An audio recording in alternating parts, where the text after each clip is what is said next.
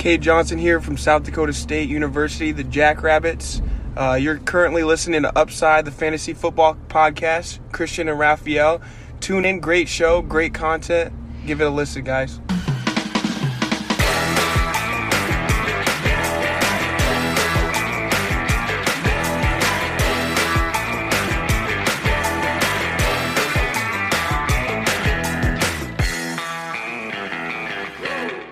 Herzlich willkommen, meine lieben Footballfreunde, bei Upside, dem Fantasy Football Podcast. Mein Name ist Christian und an meiner Seite ist der liebe Raphael. Ich würde sagen, äh, es gibt keine Ausreden, heute nicht dabei zu sein. Äh, alle Facebook-Dienste sind down. Ihr habt quasi nichts zu tun in unserer Generation, weiß man wahrscheinlich gar nicht mehr, was man mit seiner Zeit jetzt anzufangen soll. Ähm, daher joint unserem Livestream hier, äh, Upside Fantasy Take M Tuesday der Woche 4, quasi schon mit Ausblick äh, mit dem Take Ms für Woche 5. Ja, wir holen uns die Spieler an Land. Äh, Raphael, wie geht's dir? Du hast ja Geburtstag. Wie war dein Geburtstag? Ah, der war eigentlich ganz nice. Also ich bin ja gar nicht so ein Geburtstagstyp oder ich zelebriere das nicht so, ähm, weil mir das relativ egal ist, wenn ich ehrlich bin. Aber meine Frau, ey, super süß auf jeden Fall hat sich voll die Mühe gegeben, beziehungsweise ist am selben Tag, das, ich hatte ja am Sonntag Geburtstag und da ist er extra noch nach Holland gefahren, hat mir noch so äh, ja Kuchen aus Dinkelmehl geholt und Vollkornmehl und so, weil ich esse ja keinen Weizen und so, ich bin ein ganz komischer Typ, ne? kein Weizen, kein Fleisch und so. Ähm, hat auf jeden Fall sich richtig viel Mühe gegeben, hat mir noch Bier geholt von der Tankstelle und so, also so richtig nice, ich war völlig überrascht, also richtiger Überraschungsgeburtstag quasi, weil ich nicht damit gerechnet habe, dass wir halt irgendwas machen. Und auf einmal war die Hütte voll, Essen war da, äh, es war auf jeden Fall mega und äh, ja, die Giants haben gewonnen, beste Geschenk und äh, danke an die Community, äh, viele Glückwünsche erhalten, richtig süß von euch und äh, ja, vielen Dank an der Stelle, äh, richtig nice. Ja, ich muss deine, deine Nachricht, äh, muss ich jetzt mal zitieren. Ähm, ich zitiere Raphael, gestern um 14.06 Uhr, habe total vergessen, dass ich Geburtstag habe. Jetzt weiß ich nicht genau, ob ich es um 18 Uhr zum Livestream schaffe. Könntest ja, du übernehmen. das ist ja echt auch kein Witz, ne? Also ich hatte bis quasi Samstagabend gar nicht auf dem Schirm gehabt, dass ich Geburtstag habe, weil das wirklich bei uns ne, einfach nicht so, also bei mir zumindest nicht so der Fall ist, dass ich das so zelebriere. Und das war wirklich, wirklich Real Talk einfach. Ich habe es echt bis dahin gar nicht gecheckt und äh, schön, dass du eingesprungen bist. Ich habe ja äh, teilweise auch geguckt und äh, ja, ich hoffe, du hast gute Tipps gegeben und äh, aber Process größer Result auf jeden Fall, ne? Es sei denn, ähm, ne? Aber nice, dass du eingesprungen bist. Das ja. war das war sehr gut, weil ich hab, bin erst um 8 Uhr, glaube ich, zum Football erst gekommen, hab dann alles nachgeholt, aber ja, war geil. War irgendwie war irgendwie irgendwie war schön. Ich weiß auch nicht. Also ich bin nicht so der Geburtstagstyp, aber es war es war ein schöner Tag. Ja, war war schön. Sehr schön, das freut mich. Herzlichen Glückwunsch nachträglich hier äh, im offiziellen Teil. Dann natürlich auch äh, wünschen dir auch ganz viel im Chat. Ja, ähm, ich habe äh, einige Male, äh, das ist mir im Gedächtnis hängen geblieben, weil wir haben ja eben im, Vorfeld noch drüber gesprochen, Jalen Rager empfohlen. Äh, Process größer Result. Also wir werden nachher darauf kommen, äh, an wen die Targets für Jalen Rager dann im Endeffekt gingen. Jetzt gibt's erstmal ein paar Verletzungsnews und wenn ich hier irgendeinen Spieler vergesse, dann werden wir den mit Sicherheit äh, bei den ja, jeweiligen Paarungen ansprechen. Wir haben auf Quarterback natürlich die größte News, dass Jimmy Garoppolo äh, out ist, out war gestern schon während des Spiels. Der hatte Wade, was ihn wahrscheinlich dann eben auch nächste Woche ja, zwingen wird auszusetzen. Dazu ist noch Offensive Tackle Trent Williams out mit einer Shoulder Injury, mal, äh, beziehungsweise ist nicht out, aber ähm, er ist verletzt. Mal gucken, wie sich das nächste Woche gegen die Cardinals dann auswirkt. Dann haben wir Teddy Bridgewater, der mit einer Concussion raus musste, also ist auch im Protokoll. Das Ganze muss man auch beobachten. Auf Running Back haben wir David Montgomery. Ähm, äh, es wurde ja vermutet, dass es ein MCL-Sprain ist. Also äh, MCL ist, glaube ich, das Innenband im Knie. Weiß es gerade gar nicht. Ähm, ACL ist ja, meine ich, äh, Kreuzband. Aber mhm. das ist wohl erstmal ausgeschlossen. Es soll nicht so schlimm sein. Aber was nicht so schlimm heißt, wissen wir bisher leider auch noch nicht.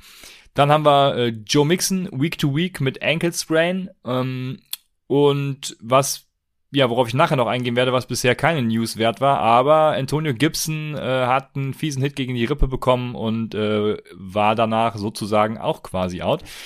Dann haben wir Wide Receiver Will Fuller. Ähm, NA habe ich da wahrscheinlich stehen, weil ich keinen Status weiß. Er ist einfach out gewesen.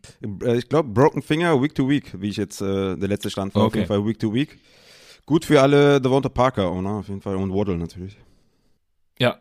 Und dann haben wir noch auf Tight End Logan Thomas mit Hamstring, der äh, musste auch das Spiel verlassen. Und ja, wie gesagt, falls ich irgendwen vergessen habe, dann äh, gehen wir mit Sicherheit bei den Matchups drauf ein. Ich glaube, das waren so die wichtigsten für euer Fantasy-Team. Und wir können direkt mit der Recap starten. Wir haben da natürlich den ersten Banger direkt äh, zu Beginn äh, aus der NFC. Oh, weil ich komme mit den äh, Himmelsrichtungen immer immer durcheinander, aber ich glaube North müsste es dann sein. Ähm, Detroit at Chicago und da ist für mich das größte Recap auf Quarterback natürlich gewesen, dass Justin Fields endlich äh, ja nicht nur gestartet ist, sondern eben auch ähm, ein ordentliches Spiel gemacht hat. Ähm, also sein EPA per Play war außerhalb der Garbage Time doppelt so hoch wie äh, am Nummer zwei gerankten Kyler Murray. Hat einen A-Dot von 20 gehabt. Wir haben ja schon vermutet, also wir haben ja schon gesagt, kauft Daniel Mooney, weil ihm das zugute kommt. Also äh, Justin Fields auch Nummer drei nach Pass, äh, Deep Passing Grade bei PFF. Von daher, äh, wie fandst du Justin Fields Spiel? Ja, klare Steigerung natürlich, ne? Ähm, hat man schon ganz klar gesehen, dass, dass man da auf jeden Fall mit ihm diesmal gearbeitet hat und den nicht in ein, in ein Scheme reingepackt hat, was gar nicht zu ihm passt. Hatte immer noch Würfe dabei, die natürlich nicht gut waren, aber ey, ist ein Rookie, macht natürlich seine Fehler. Aber äh, Matt Nagy hat ja schon gesagt, ne, wenn Dalton fit ist, ja, spielt ja. Dalton. Und ich gehe davon aus, dass wir nächste, nächsten Spieltag wieder Andy Dalton sehen. Äh, von daher würde ich sagen, macht das jetzt nicht so viel. Ich mache mir eher Sorgen um Allen Robinson. Ja, Daniel Mooney, klar, war schön. Äh, mhm. Sechs Tage, über 100 Yards, war ein schönes Spiel. Aber what the fuck? Also A-Rob ist ja, ist ja wohl mal, das ist ja komplett off. Ja, also drei Receptions, drei Targets, 63 Yards, 13 Tages in den letzten drei Spielen. Und diese Woche halt auch mit dem Mega-Matchup, ne? Mit dem, also ein besseres Matchup ja, kannst du ja. nicht haben. Das war auch immer, was ich gesagt habe, ey, spiel A-Rob, weil besser geht's nicht mehr. Wenn er da nicht performt, also, also ich bin, ich bin fast sprachlos, ja. Ich weiß nicht, was ich, also, was ich dazu sagen soll. Ja. Er ist ein überragender Wide Receiver. Aber wenn der keine Targets sieht, kann der halt auch nichts machen, ne? Also für mich ist der Rest of Season so ein High-End Wide Receiver 3. Ich habe mal so jetzt nicht Rest of Season Rankings gemacht, aber mal so grob eine Einschätzung gegeben. Für mich ist er so Wide Receiver 30, so hinter einem Cooks, hinter einem Corey Davis, hinter einem Devonta Smith oder Golladay, sowas. Aber auf Weekly Basis kannst du ihm nicht vertrauen. Da müssen wir erstmal abwarten, was da jetzt passiert die nächsten Wochen. Aber das ist wirklich, also, jedes Jahr irgendwie dasselbe gefühlt, ne? Aber so schlimm wie dieses Jahr war es noch nie mit ja, ja. ne? Also er hat zumindest immer seine Targets gesehen. Er war immer in einer schlechten Offense, in einem ja. schlechten Quarterback, aber er hat halt immer seine Targets und hat geliefert. Und jetzt halt äh, wirklich, also 13 Targets in den letzten drei Spielen, das ist wirklich, das ist wirklich crazy und ist momentan einfach nicht spielbar. Ja, ich habe ja auch gesagt, also gegen die Nummer 32er, 32 Defense der NFL ist es quasi seine letzte Chance, ne? Die hat er sozusagen nicht genutzt. Also mein Panik, wie, wie sagt man, Panikometer oder mhm. was? Äh, mhm. Mein Panikfaktor ist relativ hoch. Äh, ich würde ihn zwischen, zwischen 6 und 8 irgendwo, nehmen wir die 7, ist die Mitte, 7 von 10 einschätzen. Also Hoffnung besteht noch, ne? So, so drei Pünktchen äh, Hoffnung sind noch da. Aber nur wegen weil, dem Talent, wa? Ja, Allen Robinson ist halt, ja, ja, ein richtig geiler Receiver, also das kann man ja nicht anders sagen. Deshalb, ähm, ja, aber ich, also es gibt mit Sicherheit Optionen, die man nächste Woche eher starten kann als Allen Robinson. Ja. Das, das, das Gemeine ist ja, das Gemeine ist ja bei einem Allen Robinson, dass die halt nächste Woche gegen Las Vegas spielen. Also, das ist schon wieder ein gutes Matchup. Aber ja, du kannst ja. ihn einfach nicht aufstellen, ne? Und das ist halt, das ist halt super gemein. Also der kann dir gerne auf der Bank wahrscheinlich 30 Punkte machen und du denkst dir, Mann, warum habe ich jetzt diese Woche ihm nicht vertraut? Ja, Aber ja. Er, er, ist quasi nicht spielbar nächste Woche. Ich meine, auf welcher Grundlage willst du den starten? Ne? Vier Tages gegen Cincinnati, sechs Tages gegen Cleveland, drei gegen Detroit. Du kannst den quasi nicht aufstellen. Ja, selbst Cole Kmet hatte einen, äh, einen besseren Whopper in Woche 4 als Allen Robinson und da hört für mich dann tatsächlich der Spaß ja, auf. Auf jeden Fall, safe. Ja, das ist halt, ja. wenn Mooney auch noch wirklich äh, richtig gut gespielt hat, ja, also Mooney ja. ist ja auch ein guter Wide Receiver und, und läuft ja auch super Routen und wenn der halt auch besser dann performt und besser aussieht im, im Gesamtpaket, ja, mit Receptions, mit der Opportunity, mit der Production, 125 Receiving Yards, ja, dann wird's halt irgendwann dünn, ne? also ist nicht spielbar, meiner Meinung nach. So ist es. Ja, Mo Monty verletzt, habe ich eben schon angesprochen. Ähm, wir werden mit Sicherheit später über Damian Williams sprechen müssen. Das mhm. würde ich dann äh, auf die Rubrik des Take 'em Tuesdays äh, vertagen. Mhm. Und wir können dann zu den Detroit Lions kommen. Auf Quarterback gab es jetzt nicht so viel, was ich beobachtet habe. Also Jared Goff ja, äh, ja, ist halt Jared Goff.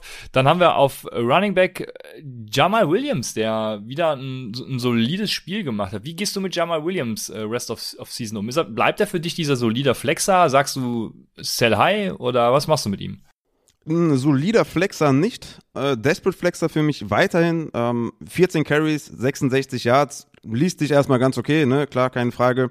Aber die Targets gehen auch ganz klar nach unten. In der ersten Woche noch neun Targets. Zweite, zweite Woche ganz klarer Drop-off auf drei Targets. Dann dritte Woche nur zwei Targets. Jetzt gar kein Target. Also, äh, das ist nicht mehr als Desperate Flex. Ne? Also in so einer Offense nur Carries äh, zu bekommen, ist halt schwierig. Neben dem Swift, der ganz klar der bessere Running Back ist und halt auch die Targets sieht. Und äh, ja, also für mich Desperate Flex Guy und Swift bleibt halt ein High-End Running Back 2, auch wenn es diese Woche vielleicht nicht so aussah mit seinen äh, 12 Touches für insgesamt ähm, 49 Yards, also insgesamt, also nicht gut gemacht, nur sieben Punkte. Aber er ist halt diese, dieser Upside-Spieler auf Running Back, den du halt jede Woche aufstellst, ohne Frage. Aber Jamal Williams, Desperate Flex haben wir nicht. Ja, sehr gut. Ähm, dann könnten wir jetzt noch über Wide Receiver sprechen. Ähm, ja, ich, ich, ich weiß lassen. nicht, ob wir das brauchen. Genau, kann man auch lassen. Das Problem ist halt bei Detroit. Wir, letzte Woche war es, glaube ich, Khalif Raymond. Ich komme da auch mit den Wochen mittlerweile schon durcheinander. Also Quintus Cephas war es, glaube ich, in Woche zwei, dann war es in Woche drei Khalif Raymond.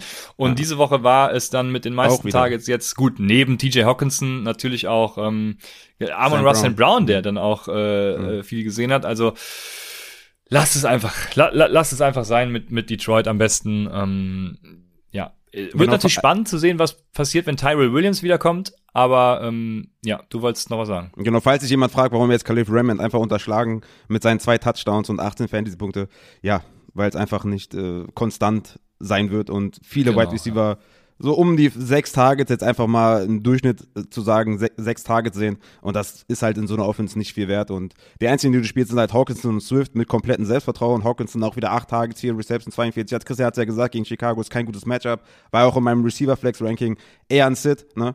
Äh, wer die Rankings abchecken will, auch gerade für Receiver Flex, da war er eher ein Sit. Von daher können wir eigentlich weitermachen, weil da ist keiner außer Swift und Hawkinson, die man jede Woche startet. Sehr gut, dann machen wir auch tatsächlich direkt weiter und wir sind schon beim nächsten Matchup und das ist äh, Tennessee at New York und zwar bei den Jets und ich habe mich ja tierisch gefreut, nicht nur für ihn als Person, sondern ja auch für ja, ein paar Fantasy-Shares, die ich habe. Zach Wilson hat endlich mal ein äh, gutes Spiel gemacht. Also ähm, ich war begeistert. Mhm. Du auch. Ja, mega Spiel, richtig geil. Äh, einer der Highlight-Plays diese Woche war ja auf jeden Fall der Touchdown von Corey Davis, ne, wo er aus der Pocket rausläuft und, und Corey Davis sagt, ey, geh downfield, geh nicht die Outroute. Ja, ja. Richtig nice. Ja. Corey Davis umgesetzt. Der Ball perfekt. Money Throw. Geil gefangen. Richtig geiles Play. Da sieht man auch die Upside von Zach Wilson. Ne? Das wird nicht konstant die ganze Woche, äh, das ganze Jahr so sein. Ne? Hat man auch gesehen in den vergangenen Wochen. Aber schön zu sehen, dass da, da eine Steigerung sich statt, äh, ja, stetige Steigerung sich äh, da stattfindet. Michael Carter ist der klare Leadback, ne? Mittlerweile ähm, ganz klar über über Coleman, ganz klar über Ty Johnson. Ähm, hatte jetzt seine 14 Touches. Ich hoffe, das geht noch mehr so Richtung 15 bis 20. Aber er sieht die Goal-Line, er sieht die äh, Inside 5, Inside 10 ich wünsche mir noch ein bisschen ein paar mehr Receptions, aber gut, ne, man kann auch nicht viel erwarten. Äh, ist, ist halt noch ein Rookie. So langsam kommt er in die, in die Flex-Appeal-Phase. Ähm, auf jeden Fall da bei Low für mich immer noch. Ähm, Corey Davis, da bin ich ein bisschen zwiegespalten mittlerweile, muss ich sagen. War ein geiler Touchdown, ne? hat auch vier Receptions, sieben Targets, 111 Yards, 18 Fantasy-Punkte. Aber die Anwesenheit von Crowder macht mir richtig Sorgen. Ne? Also Crowder, neun Targets, sieben Receptions, 61 Yards, ein Touchdown. Und ich habe da ein bisschen Angst, dass die Targets halt nicht mehr so stark sein werden für Corey Davis, Rest of Season, mit der An Ankunft von Crowder. Und ähm, von daher bin ich da so ein bisschen off, weil Elijah Moore war ja ganz raus. Ne? Wenn der wieder zurückkommt, sieht er auch wieder mehr Playing Time. Also Elijah Moore outside mit, mit Davis, Crowder in der Mitte, der ein Target-Monster ist. Mm, Upside ist immer noch da für Corey Davis, aber ich glaube, der Floor hat sich ein, ist ein bisschen äh, minimal runtergegangen. Ja, ja, ich glaube auch. Also dadurch, dass Davis halt die Air Yards im Moment sieht, äh, immer noch gut gewesen gestern, aber wie du schon sagst, ne, wenn jetzt Elijah Moore wiederkommt, dann kann es nur gut für Zach Wilson sein. Zach, ich glaube, Lorenz war es heute, der gepostet hat, Zach Wilson in der Pocket ist ungefähr, es war so ein Spongebob-Meme, glaube ich, äh, so, so ein geschliffener Schwamm und äh, ein aufgepumpter Muskelprotz Spongebob war es, wenn er, äh, ja, outside of the structure was machen muss, Zach Wilson. So war es ja auch bei BYU meistens. Also ziemlich geil. Ähm, ich glaube, wenn, wenn Elijah Moore jetzt wiederkommt, also Corey Davis, Elijah Moore, Jamison Crowder, ja, das, äh, das könnte ganz gut werden, aber das Problem für uns als Fantasy-Spieler ist dann eben, dass man ja wieder weiterhin nicht weiß, welchem Wide Receiver man da vertrauen kann. Und wir dann wieder eine Woche, zwei Wochen weiter gucken müssen und äh, bis dahin nicht schlauer sind. Deswegen würde ich tatsächlich erstmal ja, davon Abstand nehmen, beziehungsweise wenn ich Davis habe, dann äh, klar, gucken wir natürlich am Samstag auf die Matchups und sagen, äh, über wen wir den zum Beispiel spielen würden und ähm, dann stellen Ja. wir den auf. Nicht, nicht falsch verstehen, ist jetzt für mich kein äh, Drop-Kandidat oder ich sage, dass ich, ich will den nicht aufstellen oder so, ne, gegen Atlanta. Ja, ja, genau, Für mich auch genau. ein klarer Start auch, ne, keine Frage. Nur ich, ich finde, sein Ceiling hat sich, ein, oder sein Floor ist, ist weniger geworden und sein Ceiling ist auch weniger geworden, weil einfach Crowder wieder da ist und Elijah Moore wieder zurückkommt. Ähm, deswegen ist Corey Davis so ein Sell-High-Kandidat, ja. Also wenn man jetzt vielleicht einen Abnehmer finden kann, ähm, dann, dann würde ich Corey Davis auf jeden Fall hoch verkaufen, weil er hat bisher die Opportunity klar gesehen, aber das Team hat sich jetzt etwas verändert, auch jetzt mit Michael Carter mehr im, im, im Rushing-Game und sowas. Man läuft ein bisschen mehr, man hat mehr Receiving-Optionen, deswegen Corey Davis im Zweifel eher verkaufen, aber er bleibt Rest of Season für mich auf jeden Fall ein Flexer mit Upside, ne? Soll jetzt nicht komplett negativ klingen. Ja, ja, so ist es. Dann kommen wir zur Gegenseite Tennessee Titans. Ja, Ryan Tannehill war mehr oder weniger wie erwartet. Sieben ist natürlich trotzdem schon eine Sache, uh, da äh, weiß ich nicht. Ja, ich habe mir einen Lollinger aufgeschrieben, also ich habe gelacht.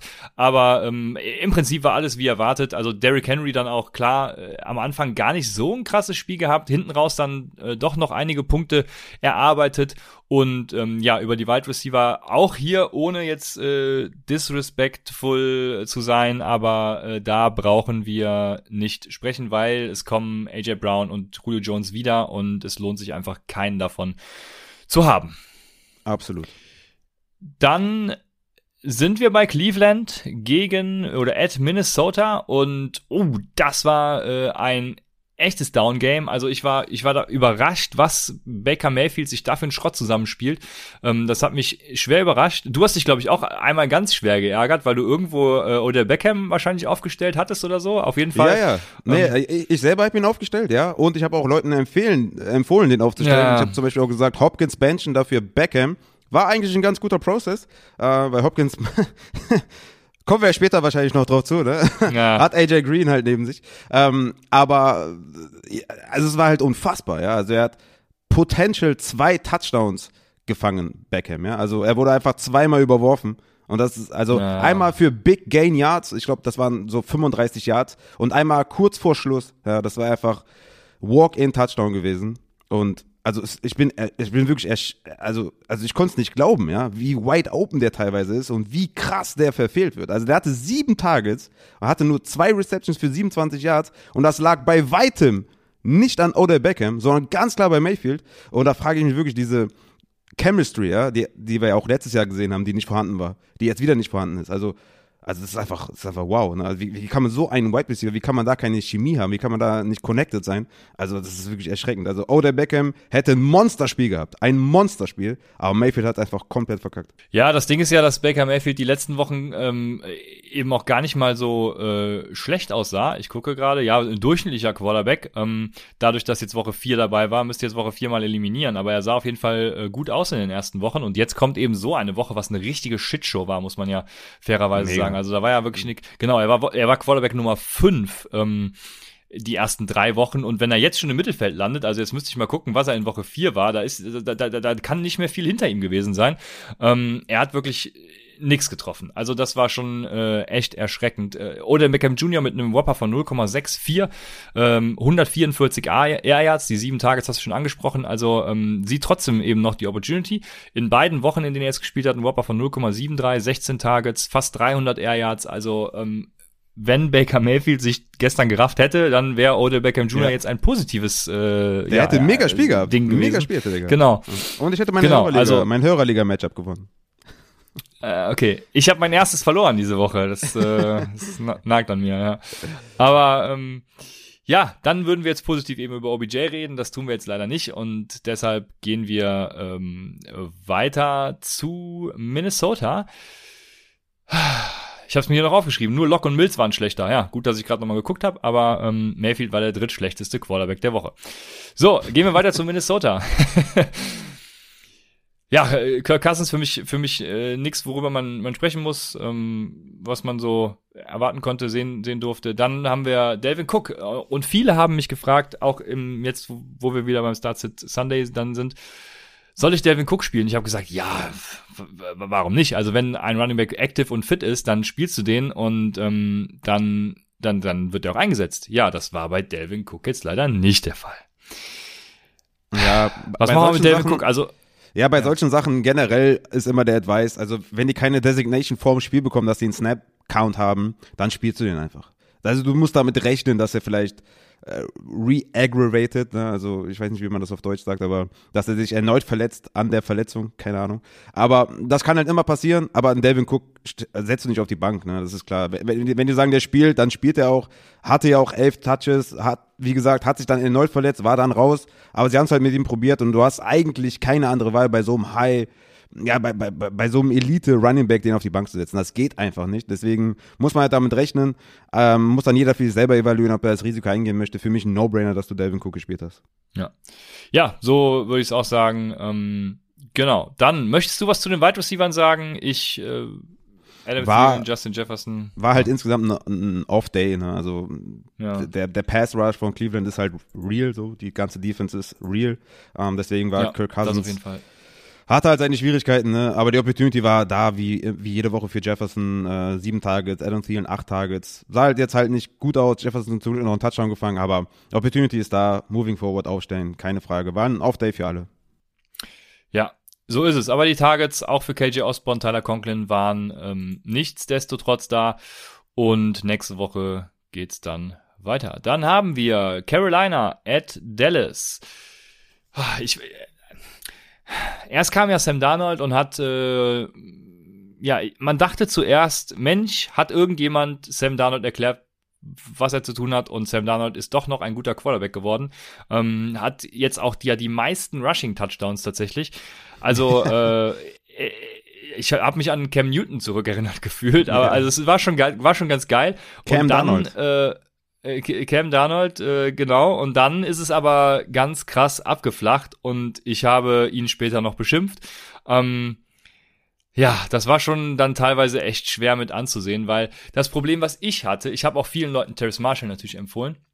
Mhm. Ähm, und ja ich habe ein, eine Szene habe ich auf Twitter gestellt, wo ich mir dann nur dachte, Sam, äh, geh bitte einfach, also verlass den Platz, weil äh, man sieht, wie Terrace Marshall eine Corner Route läuft, komplett blank ist, je nachdem, was der Safety hinten macht, äh, den Touchdown läuft.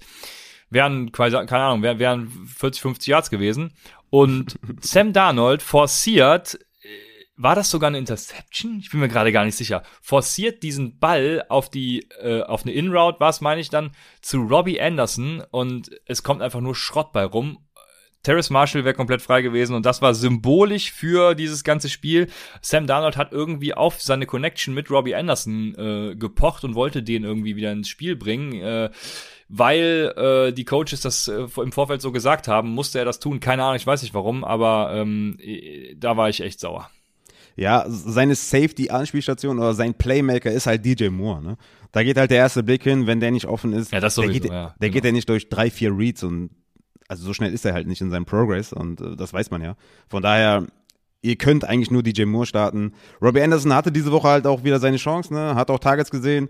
Null Production, also die Chemie mit mit äh, mit äh, ja mit Sam Donald ist halt nicht da. Die kennen sich auch gar nicht. ich glaube, wie lange spielen die schon zusammen? So vier Jahre oder so. Aber egal. Ähm, also DJ Moore ist halt, ist halt ein, ist halt ein Banger, so, den stellst du halt auf, ne? 12 Targets, 8 Receptions, 113 Jahre, 2 Touchdowns, 28 Fantasy-Punkte. Der ist halt ein Monster, stellst du jede Woche auf. Der hat halt dieses Jahr diese Robbie Anderson-Rolle von letztem Jahr, die ist halt Money, ne? Diese Intermediate, kurzen Routen, erster Look, Playmaker, richtig nice. Robbie Anderson und, und Terrace Marshall sind halt nicht spielbar, weil die einfach ja, die zweite, dritte Option sind und so weit ist Sam Darnold halt nicht. Ne? Er ist halt ein guter Fantasy-Quarterback, wie auch von mir predicted. Yes! Endlich mal was richtig gesagt. Aber ähm, Real Life gesehen ist halt immer noch nicht äh, Sahne, von daher ja, können wir zu den Running Backs kommen und da ist, glaube ich, Chiba Hubbard derjenige, äh, wo wir uns, glaube ich, jetzt erstmal keine Sorgen machen müssen. War jetzt keine gute Woche oder so. Äh, leider haben wir das gesehen, was ich ja schon vermutet hatte, weswegen er für mich nur so ein äh, Running Back 2 war, mit Running Back 2 weil die Receptions halt nicht zu ihm gehen. Ne? Diesmal war es Rodney Smith, der fünf Receptions hatte für 48 Yards, Chuba Hubbard nur zwei. Deswegen ist er halt so ein, so ein, so ein, ja, so ein Running Back 2 mit und halt kein Mike Davis von letztem Jahr, so ein Borderline Running Back 1, den du aufstellst jede Woche.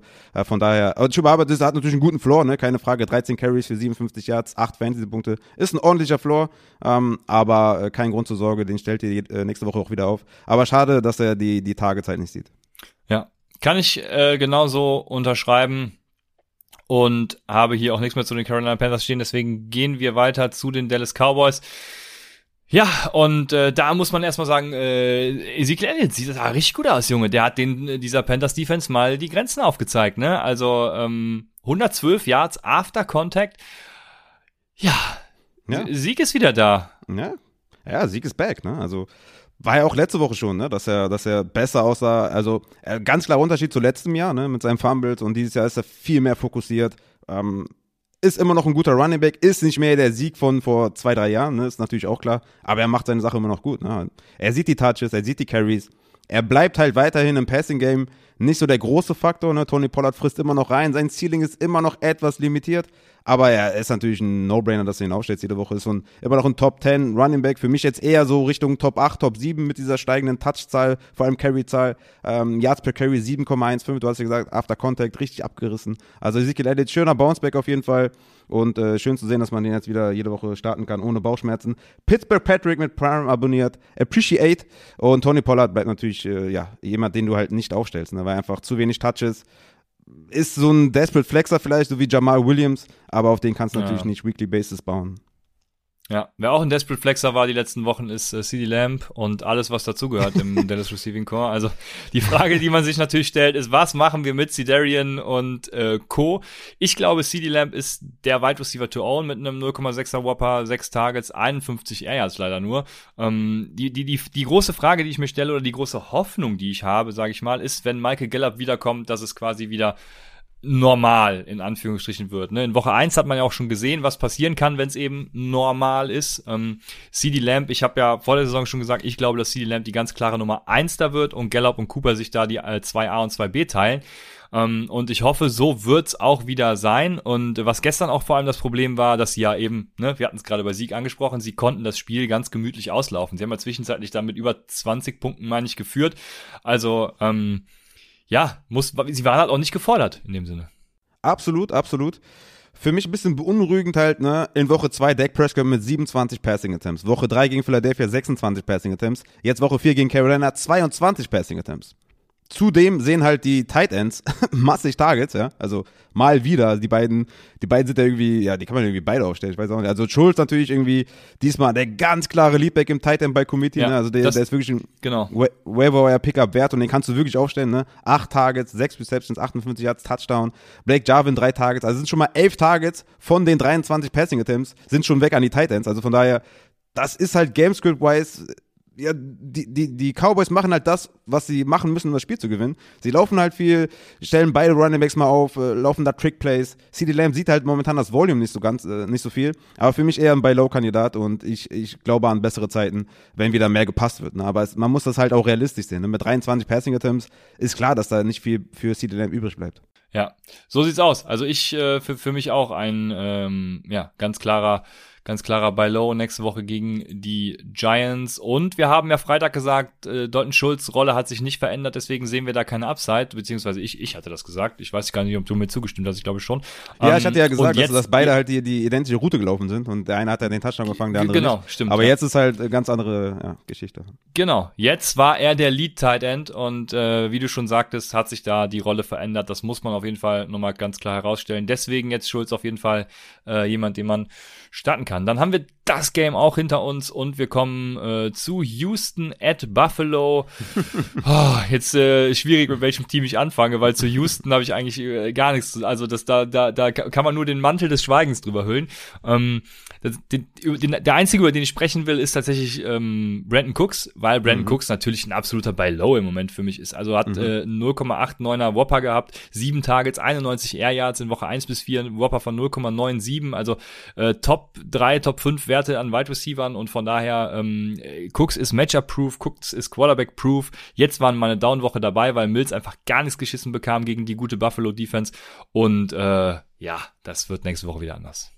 Absolut, also also wenn das der Flow ist von Brayton Cooks, ne, dann let's fucking go. Hat gegen Tredavious White gespielt, der ein sehr, sehr guter Cornerback ist und sein Team hat null Punkte erzielt. Also wirklich null Punkte in einem NFL-Spiel. Ja, das ist, das, also das ist wirklich eine Meisterleistung, ne. Und er hatte fünf Receptions für 47 Yards und 7,2 Fantasy-Punkte. Das ist sein Low Floor. Also bei Low Cooks. Also das ist ja, also ist eigentlich ein gut, also ein gutes Zeichen. Ne, ist natürlich schlecht gelaufen insgesamt dann Fantasy-wise, aber das ist der, der biggest Takeaway auf Houstons Seite dass Brandon Cooks ein Every Week Starter ist. Ja.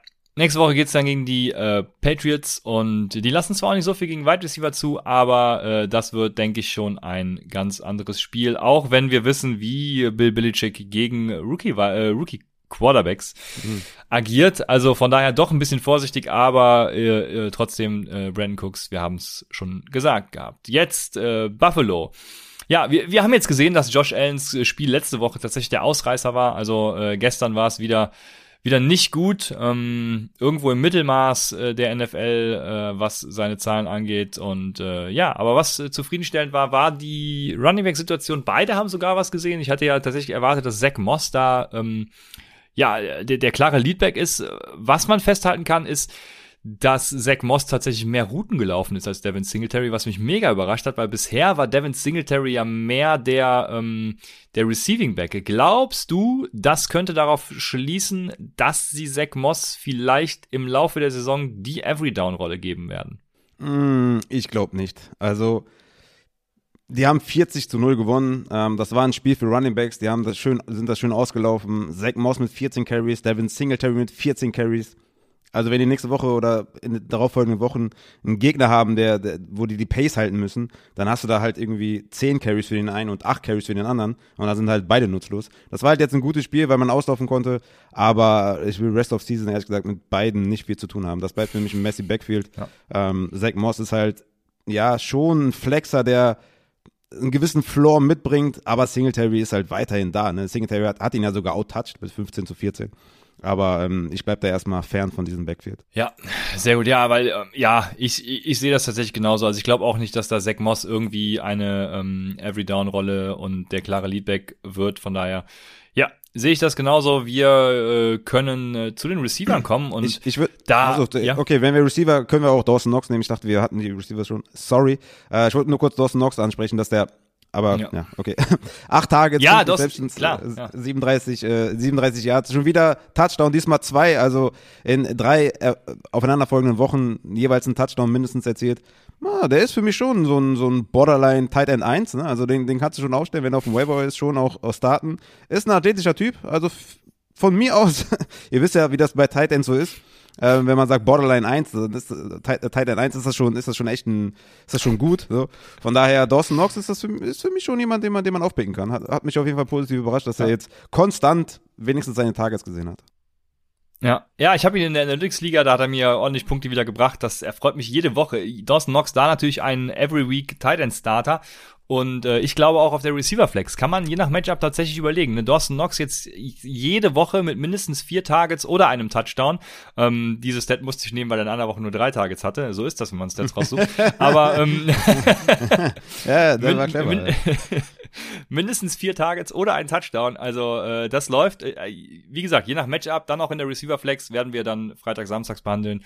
Ja, aber ganz klar, ähm, in, in nix, wo ich jetzt sagen würde, ey, den muss man unbedingt holen, äh, sondern trotzdem immer noch der Streamer, der halt ist, weil äh, Emmanuel Sanders und äh, Stefan Dix haben damit vor, vor allem mit 30 äh, beziehungsweise 35 Prozent Skillplay Share. Als Skillplay habe ich mal bezeichnet, was welches Target alles ein First Down und einen Touchdown erzielen kann. Also vor allem für Upside Bowl Settings jetzt interessant, wo man ja mit Receiver Flex auch spielt. Ähm, 30 bis 35 Prozent, dann sind schon über 60 Prozent der Skillplays sozusagen weg, der First Downs und Touchdowns. Dawson Knox hat da nur 12 Prozent und diese Touchdown Rate ist dann eben auch einfach nicht, ähm, wie sagt man, äh, sustainable. Ähm, ja, also es wird sich nicht so, genau, nicht haltbar, ja. Hm. Same, bin, bin bei dir. Ja, sehr gut. Ähm, damit sind wir dann da auch schon durch und wir gehen weiter zum nächsten Matchup. Das sind die Giants at New Orleans. Und wir fangen mal mit, mit wem willst du anfangen? Daniel Jones. Mit Goat. den Giants? Ja, also man muss festhalten, äh, also auch James Winston, aber Daniel Jones ist ein richtig geiler Real-Life-Quarterback. Ne? Ich glaube, er wird im Moment so ein bisschen vom Coaching zurückgehalten, tatsächlich leider.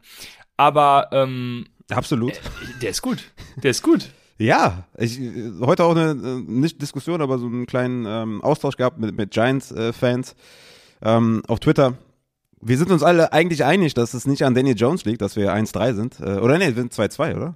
glaube ich sogar. 2-2. Ähm, es liegt nicht an, es liegt nicht an Daniel Jones. Ähm, nee, es war die erste, weil hier, hier steht gerade 2-2, aber es sind 1-3, oder? Egal, ich weiß drauf. Ähm, das, äh, es liegt nicht an Daniel Jones, dass wir, dass wir so abschneiden. Es liegt einfach an, an am Coach. Der macht einfach in-game sehr, sehr viel falsch. Ähm, es liegt am OC, der macht das Scheme ist nicht gut, ja, die, die, die Play-Designs sind nicht gut. Daniel Jones könnte man viel, viel besser einsetzen. Siehe Trevor Lawrence zum Beispiel im letzten Spiel mit RPOs und sowas. Aber Daniel Jones macht einen guten Job es könnte meiner Meinung nach trotzdem irgendwie am Ende der Saison nicht reichen, dass man vielleicht sich mit dem Quarterback verstärkt, weil wenn man jetzt irgendwie fünf, keine Ahnung, 5-12 geht oder sowas, dann hat man quasi keine andere Wahl, als irgendwie den Quarterback zu tauschen. Dabei sollte man vielleicht das Regime tauschen. Aber das ist natürlich in der NFL nicht so einfach äh, mit GM und sowas. Also von daher, Danny Jones könnte am Ende der Saison auf jeden Fall so ein Leidtragender der ganzen Situation sein. Macht seine Sache aber sehr, sehr gut. Vor allem Fantasy-wise mega, ne? Ähm, 402 Yards geworfen, zwei Touchdowns, vier Carries für 27 Yards. 27 Fantasy-Punkte. Also Danny Jones ist, ist auf jeden Fall on fire. Ja, ähm, ich habe heute schon überlegt, Patrick, äh, ich bin in einer äh, Analytics Redraft Liga, bin ich äh, äh stehe ich nicht so gut da, sage ich mal, und ich habe schon überlegt, Patrick Mahomes äh, plus äh, für Daniel Jones plus X zu geben. Daniel Jones dort auch der viertbeste Quarterback ähm, über die Wochen, also äh, auf einem Niveau von von fast schon äh, Kyler Murray, Junge, das äh, das, das geht doch gut rein, oder? Mhm. Also, mhm. Aber lass uns nicht, nicht zu sehr mit Daniel Jones aufhalten, aber äh, ein bisschen Lobhudelei auf deine Giants äh, sei uns ja gegönnt, ne? auf dann, ey, äh, ey wenn, wenn, wir das mal machen können, dann lass uns das mal bitte auskosten. Also, das ist ja, ist ja Rarität hier, ne? Ja, aber ihr, äh, genau, ihr, ich habe gerade nochmal geguckt, in der NFL, ihr seid 1-3, ähm, mm, ja. aber das soll das Ganze natürlich nicht Ja, hier auf, Sleep, auf Sleeper steht tatsächlich 2-2, ich weiß nicht warum. Aber vom ah, okay. Kopf her wusste ich 1-3 und dann war ich kurz verwirrt, aber ja. Ja. Ja, dann haben wir Saquon Barkley. Da brauche ich nichts zu sagen. Ist halt Saquon Barkley, den spielt man sowieso. Mhm. Was auf Wide Receiver viel interessanter für mich ist, ist, dass Kadarius Tony äh, auf einmal aus dem Nichts, äh, wie, wie, wie ja, Phoenix aus der Asche äh, kommt, mit einem, ja, nicht so ganz so geilen Whopper, 0,55, aber 9 Targets, 72 Air Yards. Kenny Gold, der hat nur 7 Targets gesehen. Also Kadarius Tony hat da gestern das Wide Receiver Core angeführt. Ja, sollte man jetzt aber auch nicht überbewerten, ne? weil er hat halt die Shepard-Rolle eingenommen und ähm, wenn Shepard zurückkommt, wird er halt die Tony-Rolle dann wieder einnehmen. Von daher wäre ich da jetzt nicht so überragend aufgeregt. Von daher, ähm, ja, Kadarius Tony war jetzt eine gute Woche. Wenn Shepard zurückkommt, ist er wieder weg. Äh, Kenny Golladay für mich eigentlich die bessere, bessere News. 6 Reception, 116 Yards bessere Connection zu DJ, das ist auf jeden Fall sehr, sehr gut. Moving forward, freut mich das auf jeden Fall. Und da kann man auf jeden Fall aufgeregt sein. Ansonsten auf der White Receiver Position bin ich da eher, ehrlich gesagt, eher raus. Außer Evan Ingram, sechs Targets, fünf Receptions, 27 Yards. Der ist auf jeden Fall auch ein Tight End Pickard wert. Aber sonst, wie gesagt, bei Kadarius Tony war ich sehr überrascht, dass die wussten, wie man den einsetzt. Das ist vielleicht ein guter, gutes Takeaway, wenn man Giants-Fan ist. Aber Fantasy-wise erwarte ich nicht viel von Kadarius Tony. Alles klar, dann kommen wir jetzt zu den New Orleans Saints und äh, James Winston, der auch richtig gut war. Ich äh, das, also ich bin äh, froh. Sean Payton hat uns ja die Möglichkeit gegeben, ähm, James Winston und Taysom Hill direkt back-to-back -back, äh, zu vergleichen. Das war ja äh, fast dasselbe Play, äh, was dann sogar gespielt wurde. James Winston hat ja diesen einen Touchdown geworfen, der wegen Holding zurückkam. Es war ein Deep Ball. Ähm, weiß jetzt gerade gar nicht, wie viel Yards es gewesen wären, aber äh, auch wieder bestimmt für irgendwie 40, 50, ich weiß es nicht. Ähm, und direkt danach, also es war ein Holding, äh, First and 20 war es dann, und direkt danach hat dann Taysom Hill versucht, ich nenne es mal, also man kann wirklich nicht sagen, er hat eine geworfen, sondern er hat versucht, einen Deep Ball zu werfen. Massiver Underthrow und dann resultiert eben die Interception. Ähm, dementsprechend haben wir einen schönen 1 zu 1 Vergleich, warum es richtig ist, James Winston, der glaube ich sogar irgendwie Top 3 äh, Quarterback der Woche nach PFF Grades ist, äh, warum man den eben starten sollte. Aber hast Was du, das Problem, ja? Hast, hast du eine Antwort für mich, warum er nicht viele warum er nicht viele Passing Attempts sieht. Also er war wieder nur bei 23. Also erste Woche 20, mhm. dann 22, dann 21, wieder nur 23. Sie lagen zurück. Sie haben das Spiel verloren gegen die Giants. Also Kannst du dir das irgendwie erklären, dass man den so krass zurückhält? Weil du startest ja eigentlich James Winston wegen seinem Mhm. Upside und nicht wegen, weil er irgendwie, äh, keine Ahnung, 13 Pässe completen kann oder 17 Pässe completen kann. Ja gut, dann kannst du halt jeden dahin stellen irgendwie. Du startest ihn ja, damit du ein High Ceiling hast, was die halt überhaupt nicht einsetzen. Ja, ich, äh, äh, das, da, ja, da bin ich sprachlos. Ich kann es nämlich absolut nicht nachvollziehen, warum. Also ich habe das Gefühl, sie haben da irgendwie das Playbook immer noch von letzten Jahr, äh, weil ihnen nichts Besseres einfiel und äh, Drew Brees ist halt irgendwie kein James Winston, hat einen A-Dot von 7,5. Also äh, ist kompletter Bullshit, was sie da mit ihm machen. Du musst James Winston da eben das, das Feld runter runterwerfen lassen. Ähm, ja, also ich, ich, ich habe tatsächlich keine Erklärung dafür. Guck gerade nochmal, wie, wie er gegradet ist. Er ist sogar der beste Quarterback äh, dieser Woche, als bester Quarterback geratet. Ich weiß es wirklich nicht. Sie halten ihn halt komplett zurück. Äh, für Fantasy ist das halt echt kot, schlecht. Mhm. Ähm, Super mies, ja. ja, du kannst James Winston auch nicht vertrauen als, als Fantasy, nee. obwohl, aus Fantasy-Sicht, obwohl er eben äh, so ein guter Quarterback ist. Ja, und das weitere Problem ist dann eben, äh, dass du aufgrund der geringen äh, Passing Attempts, aufgrund der, des geringen A-Dots, allem möglichen, was da dran hängt, kannst du eben auch keinem Wide Receiver vertrauen. Es ist jetzt, Deontay Harris hat sich jetzt so ein bisschen äh, rauskristallisiert, aber ich, äh, nee, also bis Michael Thomas dann nicht wieder da ist, kannst du keinem ähm, Saints Wide Receiver trauen. Vielleicht liegt das auch ein bisschen daran, dass sie ihn so krass zurückhalten. Ich meine, sie haben mit Drew Brees, der keinen Arm mehr hatte, haben sie 40, 50 Passing Attempts gegeben. Also ich kann das nicht Ja. ganz nachvollziehen. Vielleicht, wenn ein MT wieder zurück ist, vielleicht steigt das dann ein bisschen, kann man nur hoffen. Aber wir müssen über den Elefanten im Raum sprechen. Alvin Kamara. What the fuck? Ja, das ist ja noch, das ist ja noch die Sache. Vor allem, also sie geben keine Passing Attempts und ähm, dann pounden sie irgendwie für äh, Alvin Kamara. Was hat er gehabt? 26 Attempts oder so? Ähm, äh, und kein einziges Target. Das war sein erstes Spiel der Karriere ohne Target. Also da muss man sich wirklich fragen, was machen die Saints da? Sie haben ja, ähm, Moment mal, habt ihr gestern jetzt gewonnen oder nicht? Jetzt, äh, bin haben gewonnen, gerade, ja. Weil du eben 1-3, ja, okay, äh, das war dann der erste Sieg. Ja, ich hatte nämlich auch einen Sieg im, im Kopf. Und sie haben ja die Quittung dann dafür bekommen, zum Glück, was mich sehr erfreut hat, aber ähm, Kann also, man nur hoffen, Ahnung. dass sie daraus äh. Lehren ziehen, ne? Wahrscheinlich. Das ist wahrscheinlich dein, ist dein Ansatz, dass sie, weil sie verloren haben, dass sie da das Ganze evaluieren. Sie haben, glaube ich, auch eine Bye-Week in Woche 6, wenn mich nicht alles täuscht. Also sie haben jetzt noch ein Spiel, dann Bye-Week, äh, soweit ich weiß. Genau, sie haben jetzt Washington, dann Bye-Week und dann Woche 7 gegen Seattle. Ja, Alvin Kamara ähm, ist jetzt on pace für über 300 Carries. Sein, sein Season High sind 197 Carries. Und er ist gleichzeitig on pace für nur 32 Receptions. Und er ist bisher nie unter 81 Receptions geblieben. Also, ich frage mich wirklich, was sie da machen. Und wenn du mich jetzt wirklich fragst, und äh, ich frage mich halt einfach selber, ähm, er ist für mich momentan kein Top 3 Running Back, weil einfach das Ceiling fehlt, Ja. ohne die, ohne die Ja, Targets, ohne die Receptions, weil fünf Receptions oder was sind halt wichtiger als, als fünf Carries oder sowas, ja, wenn man das jetzt in Relation stellt. Ja. Also Targets sind wichtiger als Carries, gerade in seinem Fall, weil er halt ein Ultra-Playmaker ist. Und ähm, ja, das ist auf jeden Fall erschreckend. Sein Ceiling ist krass limitiert ohne Targets. Deswegen äh, ist jetzt Camara für mich wirklich kein Buy-Low-Kandidat. Ich glaube, geht auch gar nicht, weil Hm. er ja auch ne, 126 Jahre erlaufen ist. Aber das ist nicht der Camara, den ich haben will. Ich würde zum Beispiel einen Austin Eckler hätte ich jetzt momentan lieber als einen Evan Camara. Ja, das kann ich so unterschreiben. Vor allem verstehe ich es halt, ja, also ich verstehe es wirklich nicht, weil sie können mit Alvin Kamara ja machen, was sie wollen. Ne? Sie können, sie können den ja Routen laufen lassen, Ja. wie sie lustig sind. Also der kann ja alles. Ne? Deswegen, ähm, ich habe jetzt gerade keine, leider kann ich nirgendwo sehen, was für Routen er tatsächlich gelaufen ist, außer mit dem Eye-Test selber. Ähm, aber All 22 war noch nicht draußen und äh, das kostet zu viel Zeit. Aber nee, also ich weiß es nicht keine Ahnung, ich bin da ein bisschen ratlos. Alvin Kamara natürlich trotzdem immer noch die, die Upside, wenn sie ihn mal ordentlich einsetzen. Ich glaube, er bleibt weiterhin der, der Running Back 1 sowieso. Ja, ähm, aber, aber die Frage ist halt tatsächlich, wie du schon sagst, wo ist da sein Ceiling im Moment? Aber es ist- und, es ist eh- Es ist eh diese Saison sehr, sehr krass, ne, dass du, du hast kaum noch einen Running Back, wo du sagst, okay, der hat ein Ceiling von 30, 40 Punkten. Das gibt's quasi gar nicht mehr. Derrick Henry ist so mit C-Mac, wenn er fit ist und Cook, sind das so die einzigen drei, die wirklich so, so ziemlich jedes Down sehen. Okay, Henry ist jetzt kein Passcatcher, aber wird auch immer mehr dort eingesetzt, aber sieht halt jedes Spiel 25 Carries, so von daher. Und sieht die Goal-Line halt äh, easy. Ne? Das ist ja bei Alvin Kamara auch noch ein Problem, dass Taysom Hill ihn einfach auch zwei Touchdowns geklaut hat. Ne? Ähm, das ist auf jeden Fall ziemlich concerning. Von daher, das ist echt ein Ja. krasser Trend momentan, dass du, du hast vielleicht die Top 3 und danach hast du von 3 bis 13, 12, hast du so ungefähr eine Suppe. Du hast keinen, keinen Workhorse mehr danach, ne? Der, wo du sagst, okay, der hat Upside für 30 Punkte. Die haben alle so einen relativ guten Floor, weil sie ihre Rushing Carries sehen. Aber das Receiving Game, das, das teilen sich dann meistens mit dem, mit dem Counterparter und äh, das ist auf jeden Fall ein Problem, so, ne? Bei den Running Backs. Ja, auf jeden Fall. Ähm, ja, das kann, kann ich so stehen lassen. Äh, du hast alles schon gesagt.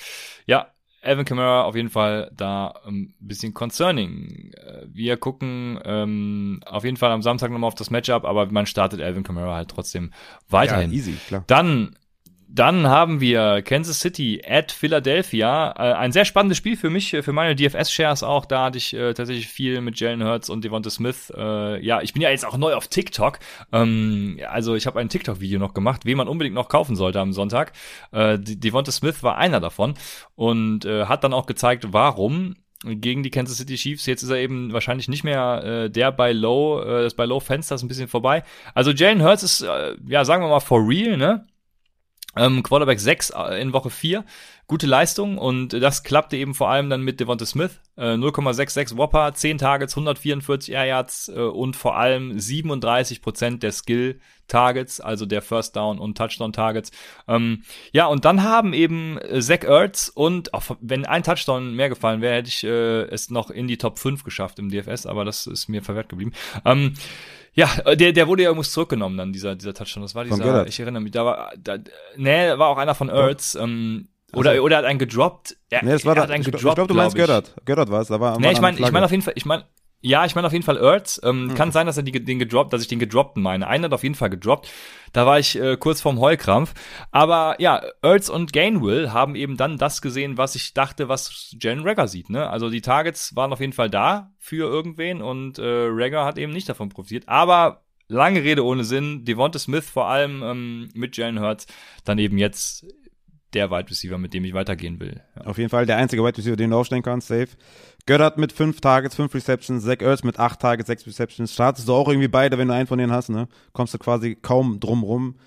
Kannst du vielleicht gucken, dass du dich da vielleicht mit einem Trade verbessern kannst oder so. Aber ähm, ich glaube, wir müssen über die Runaway-Position sprechen. Ne? Miles Sanders, äh, das ist, ist mittlerweile ein Problem, ne? Ja, also Miles Sanders, äh, jetzt muss ich tatsächlich mal gucken, wie er gegradet ist, aber vom Eye-Test her äh, sah das schon auch echt wirklich mega schlecht aus, muss ich sagen. Ähm, aber ich, ich habe ja so die Befürchtung, dass ich da ein bisschen biased bin. Ne? Ähm, mm. ich, äh, jeder weiß es ja. ja. Aber ja, Miles Sanders, äh, Rushing Grade von 50,8, Kenneth Gainwell von 70,5. Also Miles Sanders war gestern halt echt einfach schlecht. Ähm, Gainwell vor Miles Sanders, it is happening, sage ich euch.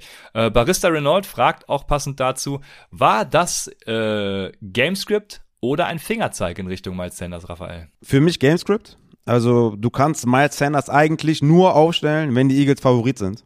Also er ist halt ein ja. Two-Down Running Back, ähnlich wie ein James Conner vielleicht.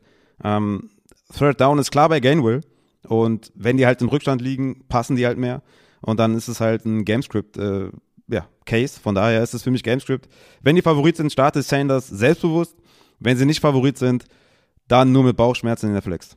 Ja, das passt. Also genau, ich glaube auch, also Gamescript hat da mit Sicherheit was zu tun, äh, auch wenn ich natürlich immer noch glaube, dass Kenneth Gainwell da äh, Miles Sanders den Rang ablaufen wird. Aber äh, gestern, also wenn die Eagles äh, hinterherlaufen, zurückliegen, dann auf jeden Fall äh, Kenneth Gainwell ein Flexer für mich und Miles Sanders, wie du schon sagst, wenn die Eagles Favorit sind, dann ähm, kann man ihn starten. Wir hatten ihn ja auch als Start empfohlen, äh, weil es ja auch ein One-Score-Game werden sollte gegen Kansas City, dann auch mehr oder weniger schlechte Run-Defense. Also ja, ähm, wir werden sehen.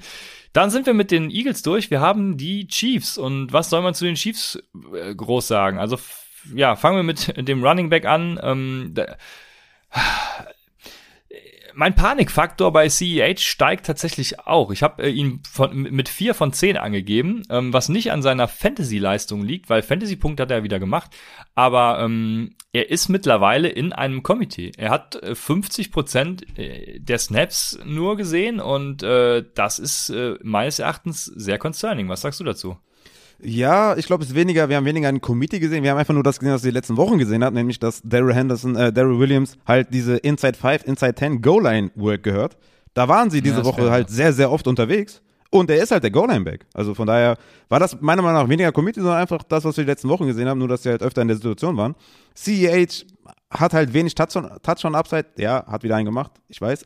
Aber es ist halt ähm, Daryl Williams an der Goal-Line und das, das tut halt massiv weh. Ne? Also Clyde Edwards mhm. mit, mit 16 Touches äh, für insgesamt 114 Yards und einen Touchdown, 19 Fantasy-Punkte, das hört sich wirklich gut an. Aber er ist halt so ein, so ein, so ein Between the 20s Guys, ja. Und der Rest gehört halt Daryl Williams und das ist halt concerning. Ne? Und von daher, wenn ihr könnt, wenn's, wenn jemand wirklich nur auf Production guckt, ist er immer noch für mich ein Sell-High-Kandidat, Clyde Edwards Ja, ähm, das würde ich auch sagen. Und so mit den Golden Carries habe ich das tatsächlich noch gar nicht betrachtet. Also ein, ein wirklich sehr guter Punkt von dir. Ähm, dann haben wir natürlich die Wide Receiver, Junge, ich habe äh, eben schon gesagt, DFS, äh, Jalen Hurts äh, mit Devonta Smith und mit Tyreek Hill dann zurückgespielt. Ba, ba, ba, bam, 50 Punkte macht Tyreek Hill dann in PPA im, im DFS-Format mit noch, ich glaube, drei Punkte gibt's ja dann äh, bei 100 Yards. Drei Touchdowns gemacht, geil. Also äh, wer Tyreek Hill diese Woche hatte, der hat wieder alles richtig gemacht. Den höchsten Whopper natürlich mit 1,12, 12 Targets, 163 Air Yards, drei Touchdowns, ähm, geiles Spiel. Kel Travis Kelsey hat darunter schwer gelitten. Ja. Ähm, aber ja, äh, ja, genau, Downread von Kelsey mit nur, keine Ahnung, 5, 6 Punkten oder so. Soll ich den nächste äh, Woche aufstellen, Kelsey? Komm, kommen jetzt die Fragen. Äh, nächste Woche Kelsey aufstellen? Sch schwierig, ja. Ja, ja nee, aber, Drop aber am besten. also droppen. Aber nee, Tyreek Hill ist halt doing Tyreek Hill things, ne? In der ersten Woche 31 Fantasy-Punkte, dann zwei Off-Weeks mit vier Punkten, sechs Punkten, jetzt wieder 42. Er ist halt dieser High-Ceiling Wide Receiver, weil lustigerweise habe ich wirklich Fragen bekommen bezüglich meines Rankings, warum denn Tyreek Hill äh, auf der 3 ist. Und da habe ich nur gesagt, äh, es gibt quasi keinen Wide Receiver, der so ein Ceiling hat. Deswegen ist er halt jede Woche Top 3. Egal, wie viele Punkte der hintereinander macht. Wenn er zehn Wochen hintereinander nur einen Punkt macht, ist er trotzdem Wide Receiver 3. Weil der kann halt jedes Mal komplett eskalieren und 50 Punkte auflegen. Und das ist halt Tyreek Hill. Ne? Du hast ihn halt geholt für sein High Ceiling und nicht für sein High Floor. Ja, der Unterschied ist da äh, natürlich, äh, vielleicht wird jetzt der eine oder andere fragen, warum ist das bei Allen Robinson dann auch nicht so? Ähm, und wir sind da concerned, aber der hat halt auch eine, einfach eine geile Offense, ne? Der, der, der ja, Tyreek Hill immer noch, immer noch äh, eine Top, äh, ja, die beste Offense, äh, meines Erachtens, äh, also es kann schlimmstenfalls eine Top 3 Offense sein. Ähm, ah, du, ich weiß, wie du im Kopf hast, ich klar. weiß, wie du im Kopf hast, du Schlingel. Du Schlingel hast die Cardinals im Kopf. Hör doch auf, Junge. Nein, nein, nein, nein. ja, zu den Cardinals kommen wir später auch noch. Also ähm, je nachdem, wen man dann fragt, aber äh, ja, es sind auf jeden Fall äh, die beste Offense der NFL und äh, von daher Tyreek Hill da äh, ja jede Woche mit der Upside für mehr. Genau, also dann, wenn, wenn man jetzt boah, beim Thema vielleicht nur kurz bleibt, also Devonta Adams ist halt dieser Wide Receiver in den Top 3, der halt einen riesen Floor hat, ne? Tyreek Hill ist halt dieser Top 3 Wide Receiver, der halt dieses riesen, riesen Ceiling hat. Das ist halt der Unterschied zwischen den beiden. Ne? Ja, ja, her hervorragend, äh, hervorragender Vergleich, das, äh, das, das passt so. Und jetzt kommen wir zu einem Spiel, das ich dann auch gerne überspringen würde, weil äh, wenn man von Kansas City at Philadelphia kommt und dann zu Indianapolis at Miami geht, da, da weiß man wirklich gar nicht mehr, was man sagen soll.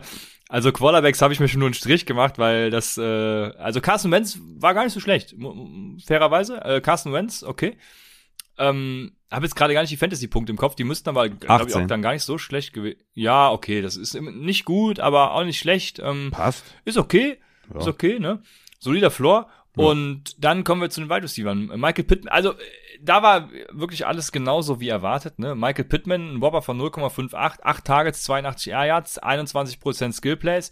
Ähm, wer ist wär? Halt, wär halt äh, geil gewesen, Cox, ja. Wäre halt geil gewesen, wenn Wentz den nicht äh, überworfen hätte in der Endzone. Er hätte halt einen Touchdown gefangen. Der war ja, halt, der gut, war halt ja. offen. Carson Wentz, der, ja. der Dully hat den einfach nicht getroffen. Das, also Michael Pittman habe ich so oft empfohlen. Hat mich so aufgeregt. Ne? Ja, ja, ähm, das Ding ist dann, Mo Ellie Cox hat halt mit 29% Skillplays, also First Downs und Touchdowns, dann eben äh, ja daraus davon profitiert, dass Michael Pittman auch diese schlechte Matchups gegen die äh, Miami Cornerbacks hatte. Ähm, ja, deswegen da auch nicht überreagieren bei Mo Ali Cox, dem würde ich gar keine Beachtung schenken nee, tatsächlich. Nee, nee, äh, Michael Schulz, Pittman ist da der Wide Receiver. Genau. Ja. Schulz oder oder Ertz oder Göttert größer Mo Ali Cox, also nicht aufpicken, das ist äh, das willst du nicht. Drei Receptions, zwei Touchdowns, genau das willst du nicht. Also, ist natürlich schöne Production, aber darauf willst du nicht aufbauen. Genau. Michael Pittman ist da ganz klar der Wide Receiver to own. Dann haben wir natürlich auch Jonathan Taylor mit 70 yes. Yards after Contact. Also yes. äh, was, was soll er noch anderes machen? Hat auch wieder nur 50% Snapshare gesehen, aber ich habe da überhaupt keine Bedenken, weil Jonathan Taylor macht halt aus den Mitteln alles, also was er braucht. Die Upside ist natürlich dann auch wieder dadurch limitiert leider. Aber genau. ist halt wieder so ein Case, ne? Jonathan Taylor, Nick Chubb. Genau. Äh, Camara ist noch vor den anderen für mich, aber das ist so, weißt du, wenn keine Targets, keine Receptions, hast du einfach limitiertes Upside. Das Mhm. ist einfach so. Aber Jonathan Taylor, wie auch von uns angekündigt in, in der Start-Sit-Folge, mit einem geilen Spiel, 19 Fantasy-Punkte, 103 Yards. Nice. Sehr schön, dass wir das gesehen haben. Jetzt gegen Baltimore nächste Woche. Hm. ist natürlich immer noch ein Start, aber da tut es natürlich weh, dass du halt kein Faktor im Passing-Game bist, weil ich kann mir gut vorstellen, dass Baltimore eine gute Pace haben wird, ne? in, in, Führung gegebenenfalls äh, geht. Ja, und dann werden wir vielleicht wieder mehr Naheem Heinz sehen. Und das ist halt dieses Schwierige bei diesen Running Backs, die halt Mhm. nicht im Receiving-Game eingesetzt werden. Die wirst du halt spielen, weil die halt einen guten Floor haben, aber Upside und Ceiling ist halt komplett limitiert. Oder wir sehen Marlon Mack. Der ist doch in Trade-Verhandlungen, dass der weg ist, oder? Ach echt? will. Ja, hab ich irgendwie das, am Rande mitbekommen. Das habe ich noch gar nicht ge- gelesen. Aber ja, 30 Prozent. Äh, ja, deswegen haben sie ihn auch spielen lassen, um nochmal kurz ins Schaufenster zu äh, zu stellen. Ja. Okay, jetzt jetzt macht das Sinn. Ja. Sehr gut, dann sind wir bei Miami gelandet und äh, du hast eben schon Devonte Parker angesprochen bei der Will Fuller Verletzung, ne? Ein Whopper von 0,8, äh, 9 Targets, 115 Air Yards. Ich glaube, bei Miami ist keiner so richtig sustainable, aber wenn, dann sollte man tatsächlich auf Devonte Parker zurückgreifen. Ne? Was, was ist dein Case dann nochmal für Devonte Parker? Ja, erstmal habe ich nicht gerafft, warum man Jalen Waddle, ich glaube im ersten Quarter drei Targets gibt, drei Receptions für 33 Yards und danach irgendwie Rest des Spiels nur noch ein Target gibt. Das Ja. habe ich einfach nicht gerafft. Aber Devonta Parker wird halt in der Endzone gesucht, hat immer Touchdown-Upside, neun Targets, vier Receptions, 77 Yards, ein Touchdown. Äh, was mich am meisten wundert, also Will Fuller übrigens out im Spiel, ne, falls ihr irgendwie das Scoreboard seht, ähm, fällt jetzt erstmal aus, äh, zumindest Week to Week, was ich gelesen habe. Was mich halt krass wundert, ist, dass Mike Gesicki irgendwie wieder, wieder am Start ist. Also, es macht irgendwie, macht das in meiner Welt keinen Sinn, dass wenn du halt diese drei Wide Receiver an, an Bord hast, also diese Woche jetzt, ne, logischerweise war Will Fuller war out, habe ich ja gesagt, aber dass der halt wieder seinen Target sieht. Ne? In der ersten Woche, wo halt Will Fuller nicht dabei war, hat er nur drei Targets gesehen, hatte weniger Snaps als Smythe, so, und jetzt auf einmal hat er wieder seine sechs Targets, zwölf Targets, sechs Targets. Also ich raff das nicht. Dass je mehr Optionen, desto mehr findet Mike Gesicki statt. Verstehe ich nicht. Aber den kann man auf jeden Fall ähm, ja, wieder aufsammeln und kann man irgendwie Desperate Wise of Tight End wieder spielen. Ja, ich würde sagen, äh, damit äh, können wir auch die Miami Dolphins abschließen und wir kommen äh, zu einem Spiel, äh, was sehr ja, ereignisreich geendet ist. Das ist Washington at Atlanta. Ähm, mit welchem Ach, Team sorry. fangen wir an? Da, äh, sorry, das habe ich jetzt ganz vergessen. Können wir noch vielleicht noch kurz zu den Running Backs gehen? Weil Michael, weil Malcolm Brown Gaskin ja Ach, komplett, sorry, ja. ne? Das müssen wir glaube ich, Ich, noch äh, ansprechen. ja, sorry. Ich, genau, ich habe die Miami Running Backs übersprungen. Das tut mir leid, weil ich habe einfach nur geschrieben, avoid Miami Running Backs. Ja, safe, ähm, und darüber absolut. müssen wir natürlich reden, ja. Ja, genau. Ja, nee, habe ich auch jetzt, jetzt gerade gesehen hier, äh, weil Malcolm Brown ne, mit 35 zu 12 Snaps gegen Gaskin, 8 zu 2 Carries äh, gegen Gaskin. Also da frage ich mich auch, was, wo ist jetzt der Sinn dahinter? Also Gaskin ist für mich ganz klar der beste Running Back da im Backfield. Ähm, Hm. Aber es ist irgendwie eine komplette Shitshow und wenn ihr Gaskin habt, müsst ihr ihn halten. Er ist momentan einfach nicht spielbar, ja, mit, mit dieser, mit dieser Touchzahl. Er hatte letzte Woche ja noch seine, seine 16 Touches, jetzt auf einmal nur noch zwei. Also, dem kannst du einfach nicht vertrauen. Nächste Woche gegen Tampa Bay natürlich ein klarer Sit, klarer geht's nicht. Aber erstmal halten, gucken, was passiert. Aber Miles Gaskin, ähm, ja, sehr concerning auf jeden Fall, dass er da anscheinend irgendwie das Backfield äh, verliert. Ja, so ist es. Du hast es gesagt. Also, äh, ich kann nur noch mal sagen, avoid Miami Running Backs Ja. im Moment. Aber äh, Gaskin, ja, äh, halten und gucken, was passiert.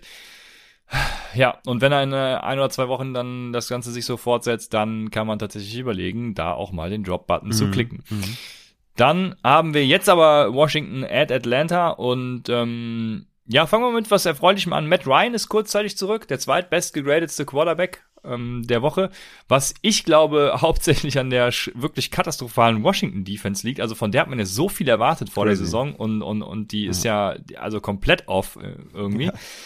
Ja. Und ja, jetzt dadurch, dass der Running Back auch der Receiver ist, können wir quasi von Matt Ryan direkt auf seinen auf sein Lieblings äh, gehen. Und das ist Cordell Patterson. Cordell Patterson ist der Running Back 2.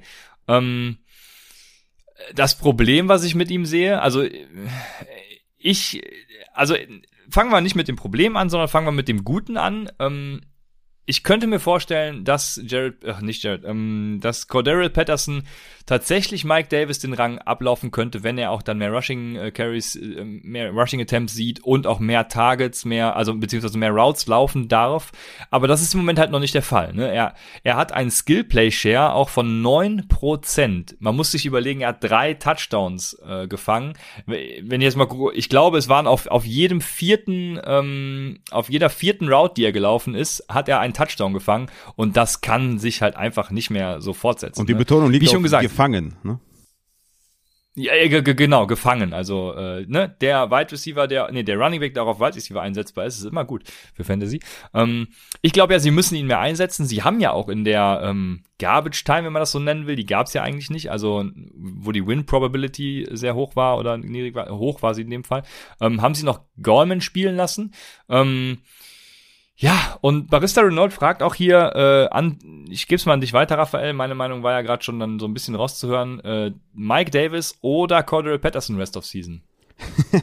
ja, er stellt die falsche Frage, weil es müsste eigentlich lauten Ridley oder Patterson, Pitts oder Patterson, weil das ist, glaube ich, die eigentliche Frage, ne? weil, weil, weil der Junge ist halt momentan deren bester Spieler ähm, aber das Backfield gehört halt immer noch klar Mike Davis. Ne? Also das Problem von Mike Davis ist nicht Patterson, das Problem von Mike Davis ist die O-Line und die Offense. Ne? Also Mike Davis hat immer noch einen guten Floor, hat wenig Upside, da sind wir wieder beim Thema mit den, mit den Receptions und sowas, aber hat immer noch einen guten Floor. Ne? Ähm, erste Woche 18 Touches, 9 Fantasy-Punkte. Zweite Woche 16 Touches, 10 Fantasy-Punkte. Dritte Woche 16 Touches, 9 Fantasy-Punkte. Jetzt diese Woche 15 Touches, äh, Touches 10 Fantasy-Punkte. Ja, Yards per Carry war nicht gut, brauchen wir nicht drüber reden. Patterson Touches in den ersten vier Wochen 9, 12, 13 und 11. Er ist halt so dieser James Wright Prime Time Plus. Ja, also, wo James White wirklich jedes Spiel seine 10 Tages gesehen hat, 7 Receptions hatte für 60 Yards und einen Touchdown. Da ist er nochmal eine erweiterte Option oder eine, eine bessere Variante davon, weil er ist halt ein Wide Receiver. Ne? Also physisch betrachtet ist halt ein Wide Receiver. Wenn der Outside aufgestellt wird, dann ist das kein Running Back, der Outside aufgestellt wird, sondern das ist ein Wide Receiver, der Outside aufgestellt wird. Und das ist halt ein, das ist halt ein Riesenunterschied. Und das tut halt Ridley und Pitts enorm weh. Weil die Offense ist halt nicht in der Lage, zwei, drei Mörder zu stopfen. Und Patterson ist halt ein Flexer mit massig Upside. Aber der, mhm. der Floor ist halt nicht so hoch, weil das ist halt, die, du hast ja gesagt, die Touchdowns sind halt nicht predictable und die kannst du nicht jede Woche so aufrechterhalten. Deswegen ist Mike Davis halt der Floor-Kandidat, Patterson der Upside-Kandidat, aber das tut vor allem Pitts und Ridley weh. Ja, also die Cordell Patterson und Mike Davis Situation, die sehe ich, ähm, also ich, wie soll ich das sagen? Also äh, ich kann da nicht, nicht, nicht, ich fühle mich nicht in der Lage, da eine richtige Empfehlung zu geben. Wenn ich Cordell Patterson hab, dann behalte ich den natürlich und ähm, starte den dann je nach Matchup. Ich habe ja auch jetzt am Freitag gesagt, es ist ein Strong Start für mich. Ähm, damit habe ich den Sieg wieder rausgeholt. Ähm, und äh, wenn ich ihn nicht habe, dann würde ich aber tatsächlich auch jetzt nicht aktiv hingehen und, weil er ist jetzt eh viel zu teuer nach den drei, drei Touchdowns, also aktiv ihn zu holen, wäre wär Quatsch. Und, und wie gesagt, wenn ich ihn habe, würde ich ihn halten, deswegen Sell High auch nicht. Für mich ist das einer, wo man ganz klar hold, hält und äh, guckt, was passiert, weil es ist nicht sustainable. Aber wenn er dann tatsächlich in diese Mike Davis Rolle auch mit mehr Carries und mehr Routes reinschlüpft, weil Mike Davis ist immer noch mehr Routes gelaufen, ähm, dann dann läuft's bei ihm. Aber im Moment ist da eben noch Mike Davis und sind da, äh, wie du schon sagst, Kevin Ridley und äh, Kyle Pitts und von daher ist es so ein bisschen ein äh, Spiel mit dem Feuer. Ja. Aber du hast Kevin Ridley, ja, ja. Ja, für mich ist Patterson tatsächlich ein Sell-High-Kandidat. Also da ist natürlich auch immer die Sache, wen kriegst du dafür, ne? Wenn man jetzt zum Beispiel mhm. einen Jonathan Taylor dafür bekommt, also ich meine, ich setze jetzt hoch an, ich ja, weiß nicht, wie die Leute okay. das evaluieren, sorry, so, ne? aber wenn man dafür einen Jonathan Taylor bekommt, do it all day long. Ne? Ähm, ich würde jetzt nicht machen für einen Chase Edmonds oder so, das ist ungefähr die gleiche Rolle, ungefähr die gleichen Spieler, Edmonds sogar noch ein bisschen mehr im, im, im Rushing-Game eingebunden tatsächlich, aber er ist halt ein geiler Flexer mit Upside. Mike Davis ist für mich weder ein Buy Low noch ein Sell High, einfach halten, mhm. Sind halt diese, ja. ja, diese Running Backs, die halt ihre konstanten zehn Punkte machen und, ne, wie letztes Jahr in Kenyon Drake zum Beispiel, wie dieses Jahr in James Conner, die haben halt ihre Carries, Mehr Receiving Work wäre geil, wenn, wenn, aber Patterson, wie gesagt, tut mehr Ridley weh, als dass er Mike Davis weh tut. Für mich ist Mike Davis immer noch ein Running Back 2, den ich jede Woche aufstelle. Also ohne, ohne, ohne Frage, ohne Question. Also natürlich, wenn die gegen Tampa Bay spielen, dann nicht, aber den stelle ich wirklich jede Woche auf und, ähm, bei mir ist eher die Frage so, was, was machen wir mit Pitts? Ja? Also für mich ist Pitts tatsächlich so der, der übertriebenste Buy-Low-Spieler des Jahrhunderts, des Jahrtausends in Dynasty. Also der hat ja mittlerweile, also der, hat ja, der macht ja gar nichts mehr. Ja? Also Also da sieht man wirklich, ja, dass der, diese Transition von College zu NFL bei den Tight Ends halt einfach wirklich schwer ist. Ne? Du siehst bei ihm dieses Talent, du siehst bei ihm, dass er Cornerback schlagen kann, du siehst bei ihm diese Mismatch Ability, du siehst, dass der krass ist. Aber der kriegt es halt mittlerweile äh, momentan nicht hin. Weil er einfach ein bisschen braucht, weil er halt ein Rookie ist, ne? Aber wenn du den günstig bekommst in Dynasty, hast du halt die nächsten Jahre, bist du halt, hast du ausgesorgt auf Titan, ne? Also Kai Pitts ist für mich ein Generational Talent, der es halt momentan nicht hinbekommt, was relativ normal ist, deswegen Dynasty bei Low. Ja, auf jeden Fall, ähm, das sehe ich genauso. Äh, Dynasty by Low, ähm, Kyle Pitts und wen ich in Redraft auch mal ja anfragen würde, weil ich glaube nicht, dass er ein Buy Low ist, weil ihn keiner abgibt, ist Calvin Ridley, ne, 0,82 Whopper, 13 Targets, 198 Air Yards, 45% Skillplay Share. Also ähm, das muss, das, das kann nicht so weitergehen, das muss sich in Fantasy-Punkte ummünzen. Mhm. Ähm, aber wie gesagt, ich glaube nicht, dass man den äh, billig kriegt, weil das äh, für jeden halt offensichtlich ist. Ne? Die 13 Targets sieht auch jeder und ähm, ja. Ja, aber auf jeden Fall mal anfragen. Der hatte auch einige Deep Targets, ähm, wo ja einfach gut gut verteidigt wurde. Er sieht auf jeden Fall die Opportunity, du hast es angesprochen. Äh, von daher Calvin Ridley also habe ich insgesamt, auch wenn ich jetzt gerade gesagt habe mit Patterson, das tut ihm mehr weh, tut ihm trotzdem weh, weil ne, sonst hätte er vielleicht 16, 17 Targets ne, und nicht nur in Anführungszeichen 13, was immer noch sehr, sehr geil ist. Ähm, aber Kevin Ridley ist, ist für mich auch ein Buy-Low-Kandidat, ja. Sehr gut, dann kommen wir zu Washington. ja, jetzt ähm, geht's los. Also da, deswegen haben alle eingeschaltet. Äh, ja, fangen wir mit den Wide Receivers an. Ähm, Terry McLaurin hat einen Whopper von 1,09, auch 13 Targets gehabt, 217 Air Yards und 58% Skillplay Share. Ähm, ich glaube, das wird sich mit Curtis Samuel, der ja gestern auch schon wenige Snaps, ich glaube, er ist irgendwie 17, 18 Routes gelaufen, ähm, wird sich mit Curtis Samuel auch wieder ändern. Ähm, genau, ein Drittel der Routes von, von McLaurin ist er nur gelaufen. Er ist insgesamt Trotzdem 13, halt die zweitmeisten, 13 Routen. Ne? 13, ja, genau. Trotzdem halt die zweitmeisten Targets gesehen mit vier Stück. Also, ähm, wenn der nächste Woche wieder voll spielt, dann äh, wird sich das auch wieder ein bisschen einpendeln. Trotzdem McLaurin, ganz klar da, äh, hervorragender Monster. Receiver. Klar, der ist einfach krass, ne? Ja. Das auch wieder. McLaurin ist einfach krass. Ähm, und deswegen ja. startet ihr den auch. Egal wie es läuft. Also, ne, McLaurin ist ja gut gelaufen, ist ja jetzt kein schlechtes Spiel gewesen. Aber McLaurin ist halt ein Baller, ne? Der ist halt gut. Ja. Ja, so ist es. Ähm, dann kommen wir zur Running Back Position und äh, ich, ich hatte mir schon einen Rant vor, also eigentlich wurde, wurden meine Beleidigungen für Ron Rivera gestern Abend in diversen Chats schon aufgebraucht. Ähm, ich hatte mir heute trotzdem einen Rant vorbereitet, aber hab dann äh, bei PFF den gelesen, dass er eine Rippenverletzung hat. Und ich dachte mir, hä? Okay, das hat ja gar keiner mitbekommen. Ähm, ich auch nicht. Ich habe mir dann das, das Spiel, also ich habe es erst bei NFL Fast analysiert, wann das der Fall war, wann er keinen Attempt mehr gesehen hat und dann zu der Zeit das Spiel eingeschaltet. Und ja, tatsächlich zwei Play, ein oder zwei Plays nach seinem letzten Carry hat er ein Target noch gesehen, genau, hat er noch ein Target gesehen und äh, da einen bösen Hit in die Rippen bekommen, ist dann auch verletzt rausgegangen. Ähm, weiß ich nicht, ob er dann irgendwelche Schmerztropfen draußen bekommen hat oder so. Äh, dann war erst Jared, Jared Patterson, warte, ich habe hab hier ich hab Strichliste geführt, ich habe tatsächlich äh, jeden Snap geguckt. Ähm, drei, drei Snaps hat dann Jared Patterson äh, gemacht, dann kam äh, Antonio Gibson noch mal kurz rein, hat es noch mal zwei Snaps versucht, äh, hat dann wahrscheinlich gemerkt, es geht nicht mehr und dann hat McKissick eben zwölf Snaps gesehen ähm, und eben das ganze restliche Spiel gespielt. Ne? Das, das muss man ganz klar sagen. Also ähm, bis dahin, ich habe dann mal geguckt, was ist bis dahin passiert und bis dahin hatte Antonio Gibson 35 Snaps und ähm, JD McKissick 15 Snaps. Das entspricht einem 70-prozentigen Snap-Share. Die Touches äh, 16 zu 6, also auch über 70 Prozent für Antonio Gibson. 14 Carries äh, gegen 4 Carries von McKissick, 2 Carry, äh, zwei Targets jeweils beide. Ähm, ja, Antonio Gibson damit 75 Yards, äh, JD McKissick 16 Yards. Und was mich schon dazu führt zu sagen, äh, McKissick sieht seit Wochen einfach grottenschlecht aus. Dieser Typ kann einfach kein Running Back spielen. Ähm, er hat 1,5 Yards after Contact per Attempt, während Gibson 3 Yards after Contact per Attempt hat. Und jetzt kommt das Spannende, die Yards äh, after the Catch per Reception sind bei McKissick 9, gut, ähm, versus Gibson 10. Also selbst da ist Gibson besser. Ähm, Woche 1 bis 4 sogar, äh, also wenn man die gesamte Saison sieht, McKissick 9, Gibson 15. Also Gibson ist einfach äh, ist einfach besser. Ich weiß nicht, was, McKiss was McKissick da auf dem Feld macht. Ähm, ja, Gibson gestern seinen ersten Touchdown. Er ist immer noch äh, mit seinen Fantasy-Punkten auf dem Niveau von äh, Joe Mixon, JT, Austin Eckler, Alvin Kamara. Aber das reicht mir natürlich nicht. Und äh, ich bin besänftigt dadurch, dass er einen 70-prozentigen äh, Share hatte und äh, nehme meine Beleidigung für Ron Rivera zurück. Und wenn Antonio Gibson fit ist, dann läuft's ja wieder.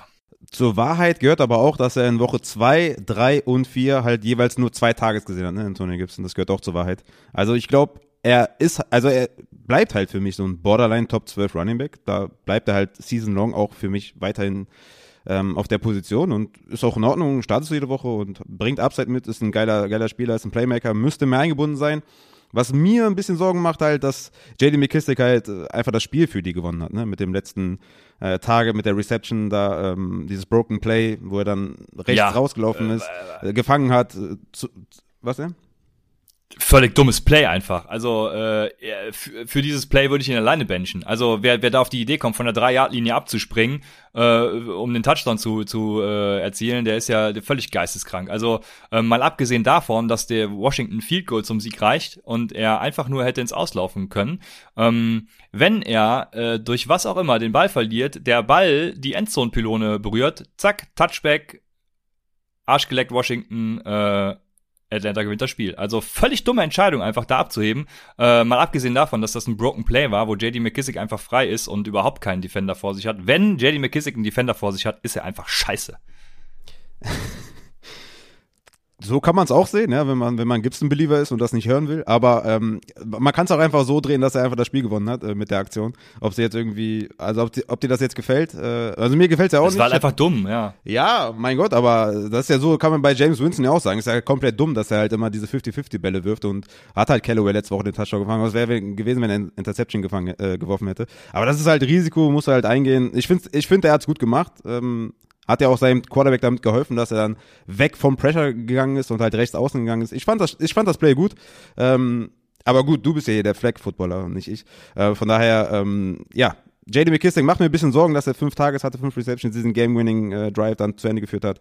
Aber ich bin immer noch ganz klar bei Gibson, dass er halt für mich ein Borderline Running Back 1 ist, weiterhin. Ich sehe halt trotzdem die Gefahr, dass er weiter im Receiving Game nicht die Riesenrolle spielt, wie halt auch in den letzten Wochen. Aber wie ich ja eben schon angesprochen habe, sind das halt sehr, sehr viele Running Backs. Also von Running Back 4 bis 13 ist das quasi bei jedem Running Back so, dass du, dass der halt ein, dass er halt der Leadback ist, der klare Leadback, aber halt im Receiving Game zu wenig Work sieht, dass er irgendwie ein Ceiling von Top 5 hat. Kommen wir zu Seattle at San Francisco. Ähm, und die schönste News ist halt schade, dass sie durch eine Injury äh, passiert, weil äh, dann kann man eigentlich nicht sagen, dass es eine schöne News ist. Aber äh, Trey Lance wird starten und Trey Lance hat äh, schon im Spiel übernommen. Ja, war schön zu sehen, ähm, weil Jimmy Garoppolo kannst halt einfach nicht, also kannst halt einfach nicht, kannst einfach nicht starten. Das ist ja, also das, das hat wieder jeder gesehen. Das ist ja, ähm, das, das geht, geht irgendwie nicht. Ähm, Divo Samuel und äh, George Kittle sind dann aber auch die einzigen, die ja ich von den Receivern haben will. Ne? Jeweils ein Whopper von 0,7, 0,6, 12 und 11 Targets.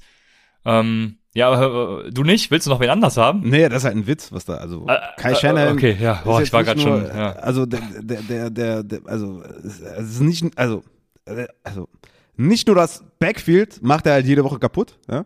Also Trace Sermon hat jetzt 19 Carries gesehen, ja, alles klar. Aber ich rede von den anderen Wochen, wo noch Elijah Mitchell und so dabei war. Aber er, er geht jetzt auch auf die Wide Receiver, ja, und das, das ist halt frech. Also Brandon Ayuk irgendwie wieder nur total wenig Snaps gesehen, nur drei Targets gesehen. Also ich frage mich, was da los ist, ja. Äh, bin wirklich erschrocken über diese Kai Shanahan Magie, dass er einfach komplett alles hasst an Fantasy. Sehr schade. Ja, pass auf, pass auf. Siku fragt, vom einstigen aufsteigenden Stern zum Wasserträger, kann Lance als Starter etwas für Brandon Ayuk ändern? Ich glaube nicht. Ich glaube nicht, dass es an Lance liegt, sondern es liegt halt einfach an Shanahan, dass er da, also er ist ja jetzt fit auf jeden Fall, so viel kann man glaube ich festhalten. Ne? Also ist er nicht immer noch, äh, ist er nicht noch verletzt, äh, Ayuk, das ist jetzt schon, schon ein bisschen her. Hat er letzte Woche auch viel mehr Snaps gesehen, auch viel mehr Targets gesehen, Endzone-Targets und sowas.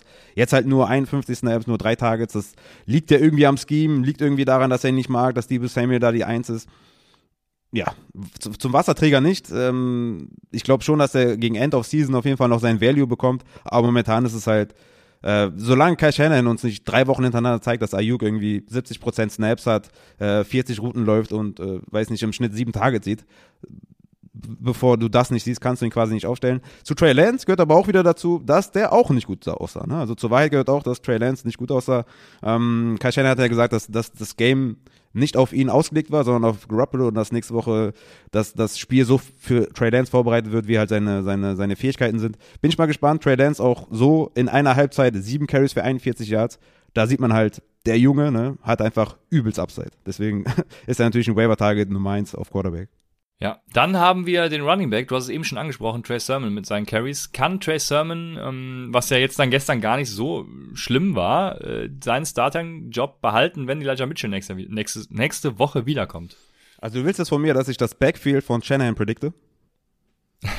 ja, auf jeden Fall. Also man muss sagen, Trey Sermon, äh, ne, du hast ja gesagt, also beziehungsweise Brad Coleman hast du ja zitiert, dass er ähm, einige Plays hatte letzte Woche, die gar nicht so schlecht waren. Jetzt hat er es gezeigt mit 19 Carries, 89 Yards, sah viel, viel besser aus. Aber Elijah Mitchell, wenn der wiederkommt, gehe ich davon aus, dass es wieder Mitchell sein wird. Zu wie viel Prozent, weiß ich nicht. Deswegen haben wir gesagt, holt nicht Mitchell für 90 Prozent, sondern eher für 20 oder so. Weil halt, äh, ja, I don't know, was nächste Woche passiert. Ich kann es nicht sagen. Mitchell ist für mich ein Start nächste Woche, einfach nur, weil er davor die, die Workload gesehen hat ist jetzt kein Strong Start, aber mit, definitiv mal in der Flex gegen Arizona ähm, kann man da gut laufen. Von daher ist Elijah Mitchell für mich erstmal auf jeden Fall vor Sermon, weil als Mitchell fit war, Sermon nichts gesehen hat. Aber bei Shannon weißt du einfach nie. Ja, ja Hayden Wings war's, aber ähm, ah, sorry. ja, ich, äh, also ja, für mich genauso. Ich, ich glaube, das wird nächste Woche eine ganz fiese Sache, so, so ein 50-50-Split, beziehungsweise ein 40-40-30-Split, äh, wahrscheinlich dann noch mit, mit irgendeinem von der Tanke. Also, boah, es ist äh, wirklich schwer. Ich kann da nicht sagen, wer da vorne ist. Ne? Hoffen wir einfach, dass Elijah Mitchell irgendwie noch out ist ähm, mit Grippe oder so. Das ist ja nicht so schlimm dann. Da ist ja äh, keine Ahnung. Also dann ist Trey Sermon natürlich äh, am Start, aber sonst wird's richtig fies. Ja, wird fies, ja. Jo, dann haben wir Seattle und äh, ja, wo fangen wir an? Äh, mit DK Metcalf. DK Metcalf mit einem Whopper von 1,03, 8 Targets, 87 Air Yards, 60% Skillplay Share. Ähm, er ist jetzt über alle vier Wochen die klare Nummer 1 in Seattle. Wir haben ja schon, weiß ich nicht, letzte Woche, vorletzte Woche, also schon lange gesagt, bei Low, DK Metcalf. Ähm, Und Sell High das Lockett Problem in einem Satz. Äh, ja, genau. Bei Lockett guter Punkt, weil ähm, es ist, man muss natürlich auch, wie du sagst, zur Wahrheit gehört natürlich auch, dass ähm, dass Tyler Lockett die ganze Woche über Limited trainiert hat und äh, scheinbar wirklich eine Verletzung auch hat. Deswegen würde ich seinen Downplay eben auch nicht überbewerten. Sein erneutes, ja. Das war ja letztes Jahr auch so, ne, dass er dann, glaube ich, Woche sieben oder was verletzt war und dann von da an komplett reingekommen Ja, ja, ja. Genau. Ist bei Lockett irgendwie redundant, ne? Das passiert irgendwie jedes Jahr. Ähm, ja, für mich trotzdem den Zeitpunkt verpasst, ihn teuer zu verkaufen, weil Metcalf für mich da die Eins ist und Lockett hat einfach diese Big Play Ability, die bringt er natürlich jedes Mal mit, deswegen startest du ihn auch, weil er dieses High Ceiling hat, aber ja, müssen wir mal abwarten, wie groß da die Verletzung ist. Wenn er halt trotzdem spielt, ist halt scheiße, weil du den halt trotzdem aufstellen musst und der dann irgendwie fünf und vier Fantasy-Punkte macht. Ja, so ist es. Was äh, machen wir mit den Running Backs in Seattle? Also ich habe nur meine einzige Notiz ist, was ist los in Seattle? Ja, äh, fair. Ähm, ich, ich, ich weiß nicht, ob Chris Carson verletzt war. Ich glaube nicht. Ich bin ein paar Sachen durchgegangen, habe nichts gefunden. Ähm, ja, ich, ich würde sagen, man kann Alex Collins mittlerweile aufnehmen und, und mal festhalten und gucken, was da so in dem Backfield passiert, weil eins ist klar, ja, also wenn Carson down geht, dann ist es Alex Collins, ja. Hatte 10 Carries, 44 Yards, Touchdown, 2 Receptions, 34 Yards, 15 Fantasy-Punkte. Chris Carson irgendwie nur 13 Carries. Müssen wir abwarten. Für mich ist Chris Carson trotzdem eher so ein Buy-Low-Kandidat, weil ich irgendwie die Befürchtung habe, dass, äh, dass da irgendwas an Verletzungen war. Aber ich werde das nochmal genau evaluieren und äh, mal nachgucken, was da jetzt genau war. Aber ich habe nichts gefunden tatsächlich, was so Verletzungen angeht. Genau, ich nämlich auch nicht, deswegen ist es tatsächlich sehr schwierig für mich, aber ja, Alex, ach, das hat mich wieder gerettet. Ne? Gestern äh, noch Sebastian äh, vom äh, Club of Leaks äh, Alex Collins dann empfohlen und äh, das war natürlich äh, sehr schön. Das hat mich äh, tatsächlich gerettet. Ja, deswegen, also ich, Chris Carson, was mit dem ist, äh, da bin ich gerade tatsächlich auch überfragt. Es sind auch noch keine News so richtig draußen. Ähm, deshalb hört da Freitag nochmal rein und äh, da gibt's die Updates. Jetzt, jetzt kommen wir zum natürlich besten Spiel des Abends. Ähm, Arizona äh, at LA äh, bei den Rams. Und mit, komm, wir fangen, mit welchem Team sollen wir anfangen? Ähm, ja, mit dem, mit dem besten Team der NFL. Mit dem, ja, ähm, mit den kleiner Fun Fact. Kleiner Fun Fact. Ähm, das hat nämlich gestern, ge gestern hat nämlich, äh, wurde ich das Set ausgepackt, dass das letzte Mal, wo die Cardinals 4-0 gestartet sind, 2012 war. Und ich dachte mir, okay, 2012? Okay. Ähm, Fun Fact, weißt du, wie der Season Record der Cardinals am Ende dann war? Nee, keine Ahnung. 5-11. Warte, Okay. 11 ist, ist richtig. Also auf jeden Fall fünf Siege nur, ja. Ja, 5-11 ist genau. richtig, ja. Also ich hoffe, das äh, läuft, das läuft dieses Jahr anders.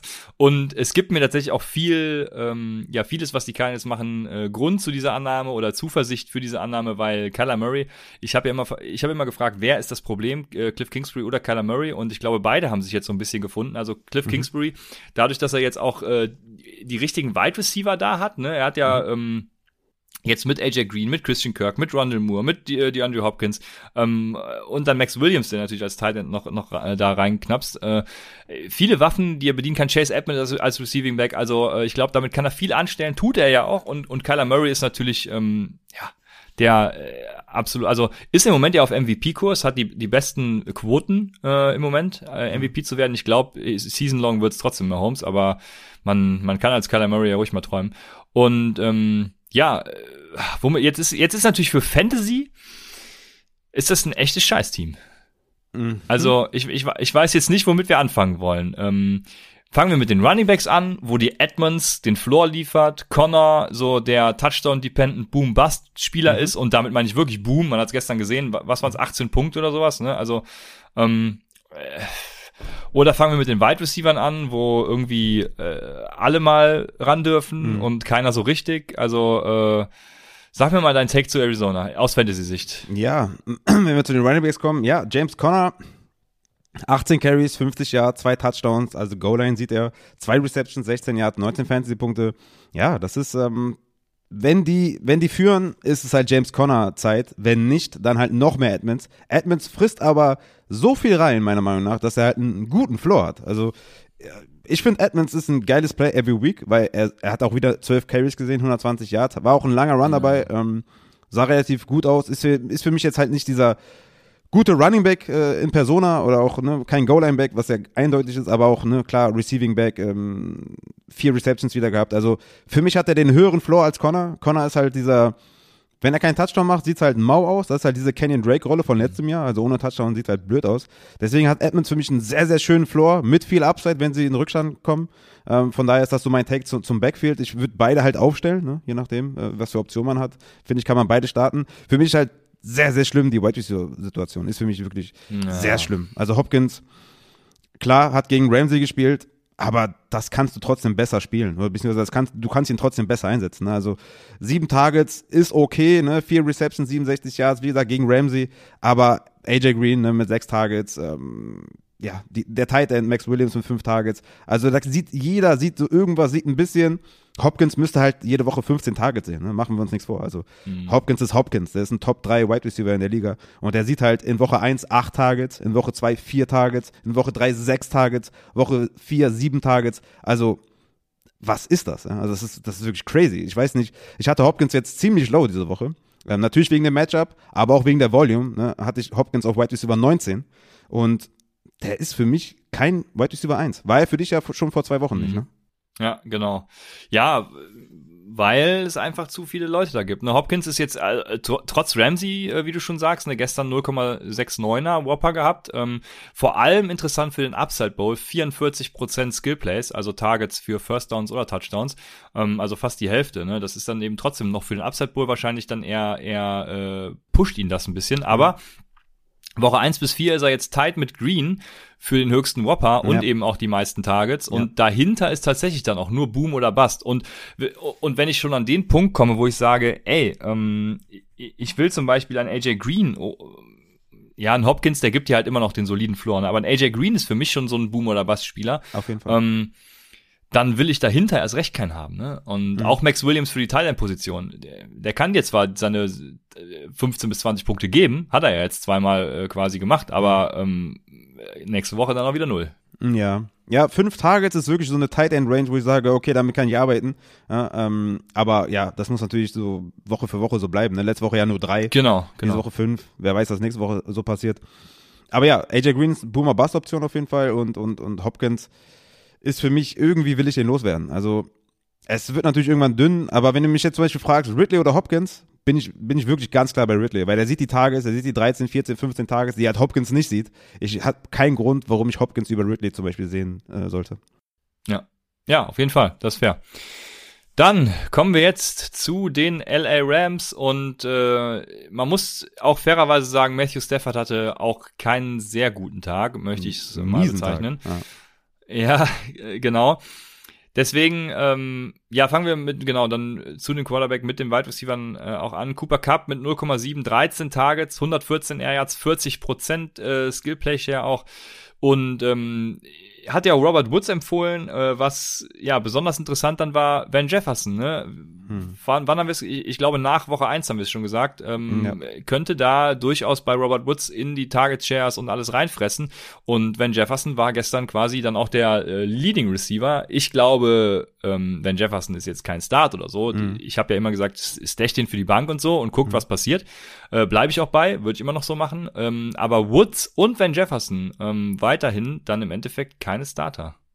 Ja, ja, Robert Woods, ähm, Mysterium, also dass Cup halt jede Woche ihn komplett out-targeted, das ist halt, das ist halt mindblowing. Also wieder 13 Targets für Cup, nur 6 Targets für Woods. Also Robert Woods ist, also wenn du den Namen irgendwie verkaufen kannst, do it. Ja, also für, für, für alles, also für Debo Samuel easygoing, für Cooks easygoing, für Corey Davis easygoing. Also Robert Woods ist für mich momentan ein Spieler, den du nicht aufstellen kannst, weil er einfach zu wenig Targets sieht. Das ist jetzt nicht das erste Mal, dass er nur sechs Targets sieht. Und wenn, wenn Jefferson immer mehr sieht, das ist dann, dann wird er den auf kurz oder lang, wird er den wahrscheinlich auch targeten. Ähm, nicht irgendwie every week, aber auf jeden Fall ähm, hier und da. Ah. Also das ist, das ist super concerning. Robert Woods, ich hab, ich weiß nicht, woran es liegt. Ich kann es nicht, ich kann es nicht einschätzen, was da Sache ist.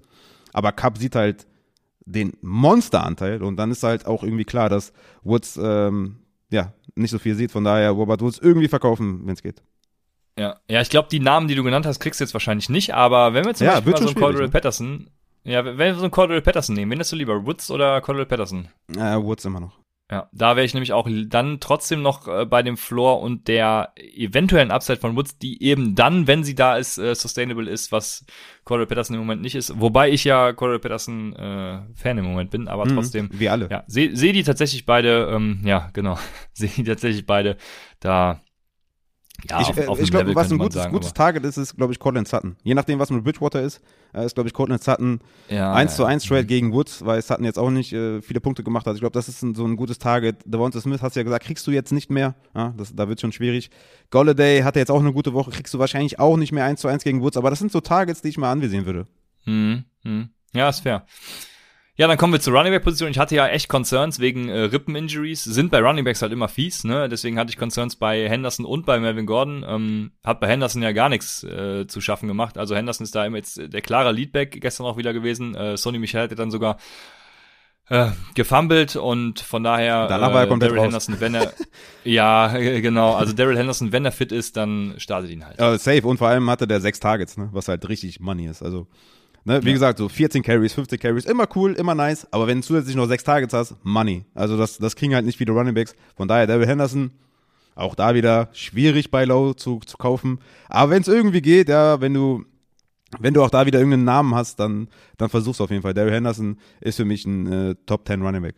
Sehr gut. Dann haben wir Pittsburgh at Green Bay und äh, da müssen wir mit den Steelers anfangen, weil, also für Fantasy, ist, für, für, Fan, für Fantasy ist es jetzt gar ist es nicht schlimm. Äh, Real Life gesehen äh, wird es da wahrscheinlich demnächst einen Quarterback-Change geben. Ich weiß nicht, ähm, ob es der dann besser macht. Ja, ja ich, ich also, sagen, das ist halt schwierig, ne? Äh, also, wie gesagt, also die doch, Optionen sind halt weil schlechter als Big sch schlechter als Big Ben geht halt auch nicht. Also ja, das muss man ganz klar sagen. Ja, ich, also da bin ich mir echt doch, unsicher. Fair auf jeden Fall, Big Ben sieht richtig scheiße aus, aber, aber, aber ich weiß nicht, ob sich das lohnt, da einen Change hinzulegen. Vielleicht sollte man ja, vielleicht sollte man halt wie letztes Jahr irgendwie ein A-Dot von minus 80 haben, ne? dass man halt irgendwie nur kurze Pässe wirft und sowas. Und wenn dann auf Deontay irgendwie, dass da irgendwas passiert.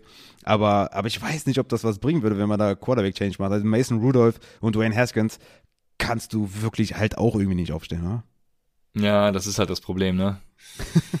Ah, ja, also ja, keine Ahnung. Aber für Fantasy ist es egal, weil es war das erwartete Spiel von Deontay Johnson. Ne? Claypool war out, also Deontay Johnson da äh, Monster Targets, 0,84 Whopper, 13 Targets, 138 Air Yards, 43% Skillplay Share. Ähm, ja, ich, geil. Ich habe es ja auf Twitter geschrieben, also Deontay Johnson ist ein Baller, ja. Also wer das jetzt nicht verstanden hat, dem kann ich halt auch nicht mehr helfen, ja. Wer gegen Jair Alexander von 13 Targets 9 äh, Receptions hat für 92 Yards und Touchdown, der ist ein Baller. Stellst du jede Woche auf. No question, Deontay ist, ist Killer. Ja, Genau, dann ja, über, über den Pittsburgh Running Back ähm, muss ich gar nicht, also ich habe nichts dazu zu sagen, weil er ist der Einzige, der da ist, den startet ihr sowieso, äh, trotz dieser schlechten Offense, trotz der schlechten O-Line, dies und jenes, also. Ähm, ja, es ist vollkommen egal. Er sieht einfach die übelste genau. Opportunity. Genau. Ich glaube, Opportunity Share ist er momentan Running Back 1. 15 Carries, äh, 7 Targets, also Najee Harris ist, ist äh, näher an den Top 5 als, als Camara momentan. ja, traurig, traurig. Aber ja, kommen wir zu äh, Green Bay. Und was sagst du zur Running Back Situation? AJ Dillon hat ja, ja äh, ordentlich was abgeliefert. Was sagst du dazu? Ja, das war aber viel Garbage Time. Das Spiel war schnell durch. Ne? Also ja. das war, also da würde ich gar nichts hinein interpretieren. Das ist Aaron Jones Backfield. AJ Dillon hat ja 50 Carries gesehen, genau wie Aaron Jones. Aber wie gesagt, das war, das war Fourth Quarter und äh, Garbage Time. Ja, ja, ich habe sehr gut, dass du sagst, weil ich habe es ohne Garbage Time immer angeguckt und da äh, waren es eben 13 Carries für ähm, Aaron Jones und 5 für AJ Dillon. Also Ganz wie du sagst. Dann haben wir die Wide Receiver. Ich glaube, äh, also es gibt halt Devonta Adams und sonst keinen eigentlich. Ja. Ich glaube, Randall Cobb könnte während des äh, MWS-Ausfalls tatsächlich jetzt äh, diese Rolle einnehmen, dass er eben ein bisschen mehr sieht. Aber ich bin da kein Fan von. Ich würde Randall Cobb jetzt nicht irgendwie anvisieren und, und mhm. holen. Ähm, ich mhm. glaube, äh, Robert Tunian könnte eher noch profitieren. Äh, aber wie gesagt, außer Devonta Adams bin ich mir da auch zu unsicher und äh, ja, in tiefen Ligen äh, kann man durchaus mal einen von den beiden aufnehmen, Cobb oder Tunien. Ähm, äh, und das war's dann, aber ich, äh, nee, lass mich da bitte raus. Ja, ja, bin bei dir. Ja, sehr gut. Dann kommen wir zu Baltimore at Denver. Auch ein Spiel, was mich irgendwie überhaupt nicht gecatcht hat, muss ich leider sagen. Ähm, ja, also, ich weiß auch nicht. Äh, Denver Bridgewater ist die, klar die, die große News, die über diesem Spiel steht. Der war verletzt. Ähm, Concussion, ja. Wenn der nächste Woche nicht, genau, Concussion Protocol ist auch gerade drin. Also wenn der nächste Woche nicht spielt, dann ist natürlich ein Downgrade für alle Receiver. Aber man muss dazu sagen, Teddy Bridgewater war halt gestern auch echt schlecht. Äh, er war immer noch vor ähm, ja, Drew Lock ist halt Baker Mayfield, aber ja, Drew Lock, ja, Drew, halt Drew Lock war noch schlechter, ja. Ja, ja, der ist halt super frech. der ist frech. Genau, Drew Lock und Baker Mayfield waren noch schlechter und Davis Mills, aber dann kam Bridgewater auch schon und ja, äh, ja, Noah Fan war wie erwartet ein, ein guter Sleeper mit Touchdown Upside. Ähm, das hat mich natürlich auch wieder gefreut, aber äh, ich glaube, sonst äh, war alles tatsächlich wie erwartet. Das, das Schreckliche für die Broncos ist auch, dass die nächste Verletzung kommt. Ich Boah Gott, ich habe den Namen des Receivers leider schon wieder vergessen. Der ist der Slot-Receiver, der jetzt ähm, da übernommen hat. Äh, der ist auch wieder verletzt und jetzt wird's wahrscheinlich Kendall hinten, der da irgendwie übernimmt. Also außer Tim Patrick und Cortland Sutton und daneben Noah Fan. Ähm, ja, braucht man da wirklich keine Beachtung dem Ganzen schenken. Auf jeden Fall. Also und, ich bin ganz klar bei, bei ja. Sutton, bei Low, ne? Auf jeden Fall. Also ihr seht die Opportunity, ja. ne? In Woche 2 12 Targets, Woche 3 5 Targets, 5 Receptions. Jetzt gegen Baltimore 8 Targets. Also guckt auf die Targets, nicht unbedingt immer auf die Punkte. Da ist ein super bei Low-Kandidat. Spielt er gegen Pittsburgh, gegen Vegas. Also das, das, das werden zwei gute Wochen äh, bei Low auf jeden Fall. Running Back-Situation, ja, wie halt die ganze Saison, ne? Da teilen sich halt die beiden Running Backs ihre, ihre Carries. Äh, Javante Williams mit einem übertriebenen Run. Ich weiß nicht, ob du den gesehen hast, aber das war auch so einer der Highlight-Plays von, von dieser Woche.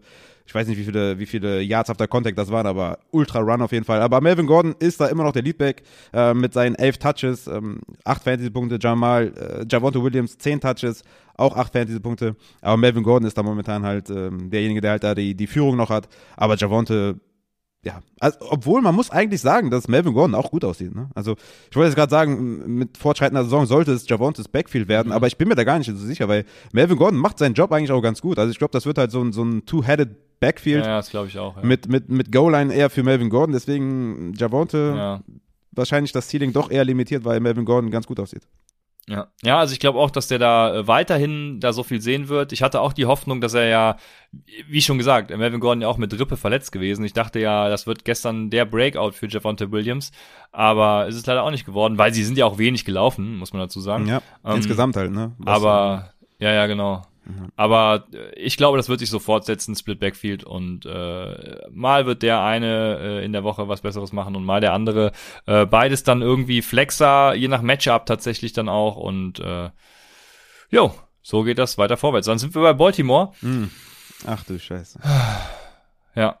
Äh, man muss bei Baltimore war meine, ähm, ja, mein, mein Highlight des Spiels, dass Marquise Brown diesen Ball tatsächlich gefangen hat, der da in die Endzone geworfen wurde. Ja. Er war zwar, er hatte zwar 20 Yards um sich herum keinen Re- Verteidiger, aber er, er muss den auch erstmal fangen. Das ist bei Marquise Brown nicht selbstverständlich. Ich Ja. habe fast geweint vor Freude. Ja, ja, kann ich mir gut vorstellen. Ja, Hollywood ist halt für mich so ein, so ein, so ein, ja, ich hatte ihn diese Woche auf White Receiver 32, also definitiv startable, ne, mit Devonta Smith äh, und Cortland Sutton da in einer Riege. Für mich bleibt halt, weil die Opportunity groß ist, äh, ja, er ist vielleicht schon Talent her, sind wir da nicht der große Fan, aber Opportunity Kills auch da. Er sieht die Deep Targets, er sieht die Opportunity. Hollywood ist für mich ein Spieler, den ich äh, auf jeden Fall auch jede Woche auf der Flex äh, aufstellen würde für viel Upside. Ähm, hat seine Sache ganz gut gemacht, ne? Vier Receptions, 91 Jahre Touchdown. Ähm, willst du noch über die Wide Receiver sonst reden? Weil Sammy Watkins mit äh, sieben Targets eigentlich auch ganz solide. Pro Shee mit, mit sechs Targets. Ähm, Ja, ja. Bateman ja, also kommt demnächst genau, zurück. wenn man genau, wenn man sich das Opportunity Rating anguckt, dann sind Watkins, äh, Duvernay, Andrews, Brown und Proshi, wie spricht man eigentlich nochmal aus? Äh, Pro, Proshi, Ja, ja. ja, sind dann alle mit gleicher Opportunity bewertet und ich bin tatsächlich froh, wenn Rashad Bateman da reinkommt und das alles durcheinander wirbelt und dann die klare Nummer eins wird. Das äh, ist so meine Oh, mein da- Wunschszenario und ich bin da super skeptisch ja, bei Bateman. ich glaube ja, dass ja, du bist skeptisch, okay, ich glaube ja, das passiert auf jeden Fall. Also Bateman ist meines Erachtens da die Nummer eins und ja, Marquis Brown halt Boom oder Bust. Ne? Ich habe mich gestern für ihn tatsächlich gefreut, dass er da äh, eben ein gutes Spiel hat und äh, aber bleibt die Boom oder Bust Option. Dann kommen wir zu den Running Backs Ja. und da war ja vor dem Spiel schon klar, äh, Tyson Williams ist ein healthy scratch, also Crazy. Tyson Williams könnt ihr quasi droppen. Der Äh, beste ich Running Back von tun. allen war ein Healthy Scratch. Ja, ja, also Murray ist der Leadback. Mehr habe ich nicht zu sagen. Murray ist halt super unsexy Leadback, ja. Ja, ähm, ich weiß gar nicht, was ich sagen soll. Also Latavius Murray, Le'Veon Bell Ja. war jetzt active, vier Carries, elf Yards, äh, Freeman ist auch noch da. Also Vintage Freeman, Vintage Bell, Vintage Murray, nice. Also Boah, ich was weiß, das für ein Backfield vor vier Jahren gewesen wäre. ja, wie teuer vor allem. Ähm, also, also Tyson Williams ist der beste Running Back von den allen, keine Frage. Aber gut, wir, ne, wie, wie, er schon über die ganze Offseason und jetzt auch In-Season merkt, wir können die Coaches ja nicht beeinflussen von hier aus. Ne? Ähm, von daher Tyson Williams, äh, ich hoffe, dass sie, ja, obwohl die Hoffnung ist eigentlich auch weg. Also wenn der Tavis Murray da 18 Carries sieht, Ja. 59 Yards, in welchem Szenario sollten die Tyson wieder aktivieren? Ich weiß es nicht. Sie, sie vertrauen ihm anscheinend nicht, wollen lieber die Veterans haben, die halt keine Fum- Fumbles vielleicht produzieren, die vielleicht ein bisschen geschulter sind im Passblocking und sowas. Was ja auch fair ist im Endeffekt. Aber ähm, Tyson ist der beste Runner von allen, aber spielt nicht. Ähm, der Tavis Murray ist halt super unsexy auf der Flex, aber in Consideration kann man den auf jeden Fall schon ziehen. So ist es. Dann kommen wir zu Tampa Bay at New England und Playoff Lenny. Playoff Lenny war zurück. Wir haben es äh, projected und dann macht Ronald Jones den Touchdown. Ich habe mich so abgefuckt, ne? Weil ich habe Fournette in zwei Matchups gebraucht. Äh, in einem habe ich mit zwei Punkten verloren. Da, äh, schöne Grüße an Calvin Neu, der in so einer richtig geilen Wheel Road von Fournette, das waren glaube ich so wahrscheinlich 40 Yard Reception wäre das gewesen, weil Van Neu, ja, also Fournette ist schon nicht schnell, aber Van Neu ist halt noch langsamer und hat einfach äh, Pass Interference äh, forciert. Das wäre ein geiler Catch gewesen, hätte ich mein Matchup gewonnen. Ja, Ronald Jones, danke dir auf jeden Fall auch, weil äh, Fournette, ja, nice, 20 Carries, 91 Yards, 3 Receptions, 47 Yards, also 15 Fantasy-Punkte in half PPR, fein auf jeden Fall. Sollte Bernard weiter fehlen, ist Fournette auf jeden Fall Ja, ein ja. Running Back 2 und den startest du safe. Ganz klar. Auf jeden Fall. Ähm, ja, dann kommen wir zu den äh, Wide Receivern. Da ist äh, Evans immer noch der, der, der Whopper-Leader mit 0,62, 12 Targets, 129 Air Yards.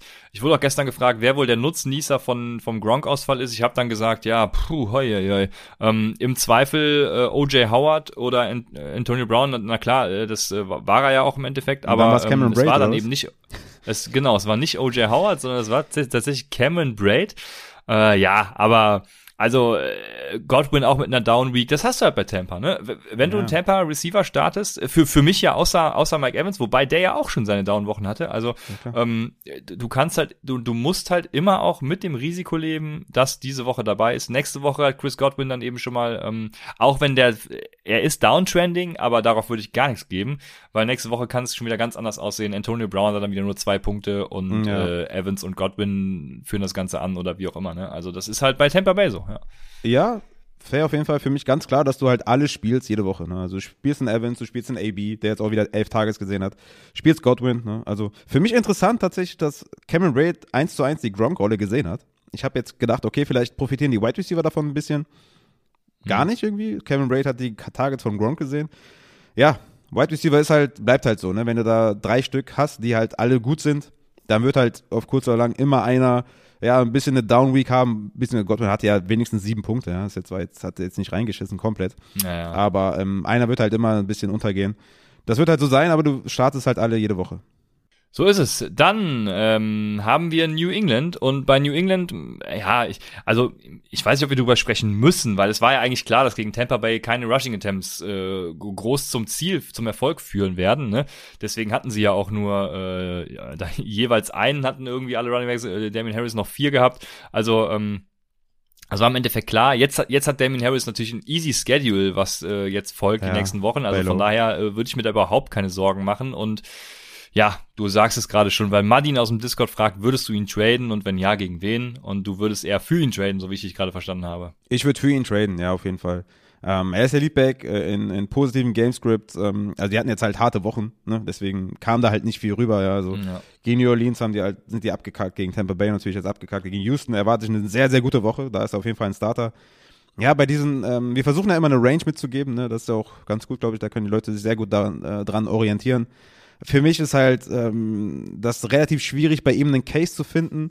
Ich würde zum Beispiel einen Zach Moss, ja, also der jetzt auf jeden Fall mehr Punkte gemacht hat als Damien Harris, den würde ich zum Beispiel abgeben für, für, einen, äh, für einen Damien Harris. Danach wird's halt schwierig, weil du kriegst halt, einen einen Hand würde ich halt nicht abgeben, Daryl Henderson nicht abgeben, Chase Edmonds, Mitchell, Clyde edwards Anthony Gibson, Mike Davis, sind trotzdem alle über ihm. Er ist halt trotzdem ein Low-End Running Back 2, den du halt aufstellst. Aber das ist schon die Range, wo es halt relativ unsexy wird. Ähm, der hat einen guten Floor, hat wenig Upside, aber es gibt nicht viele Running Backs, die ich dafür traden würde. Wie gesagt, wenn man da jetzt irgendwie, ja, ja, ein Zach Moss, das ist schon, glaube ich, so eine gute, eine gute Range, glaube ich.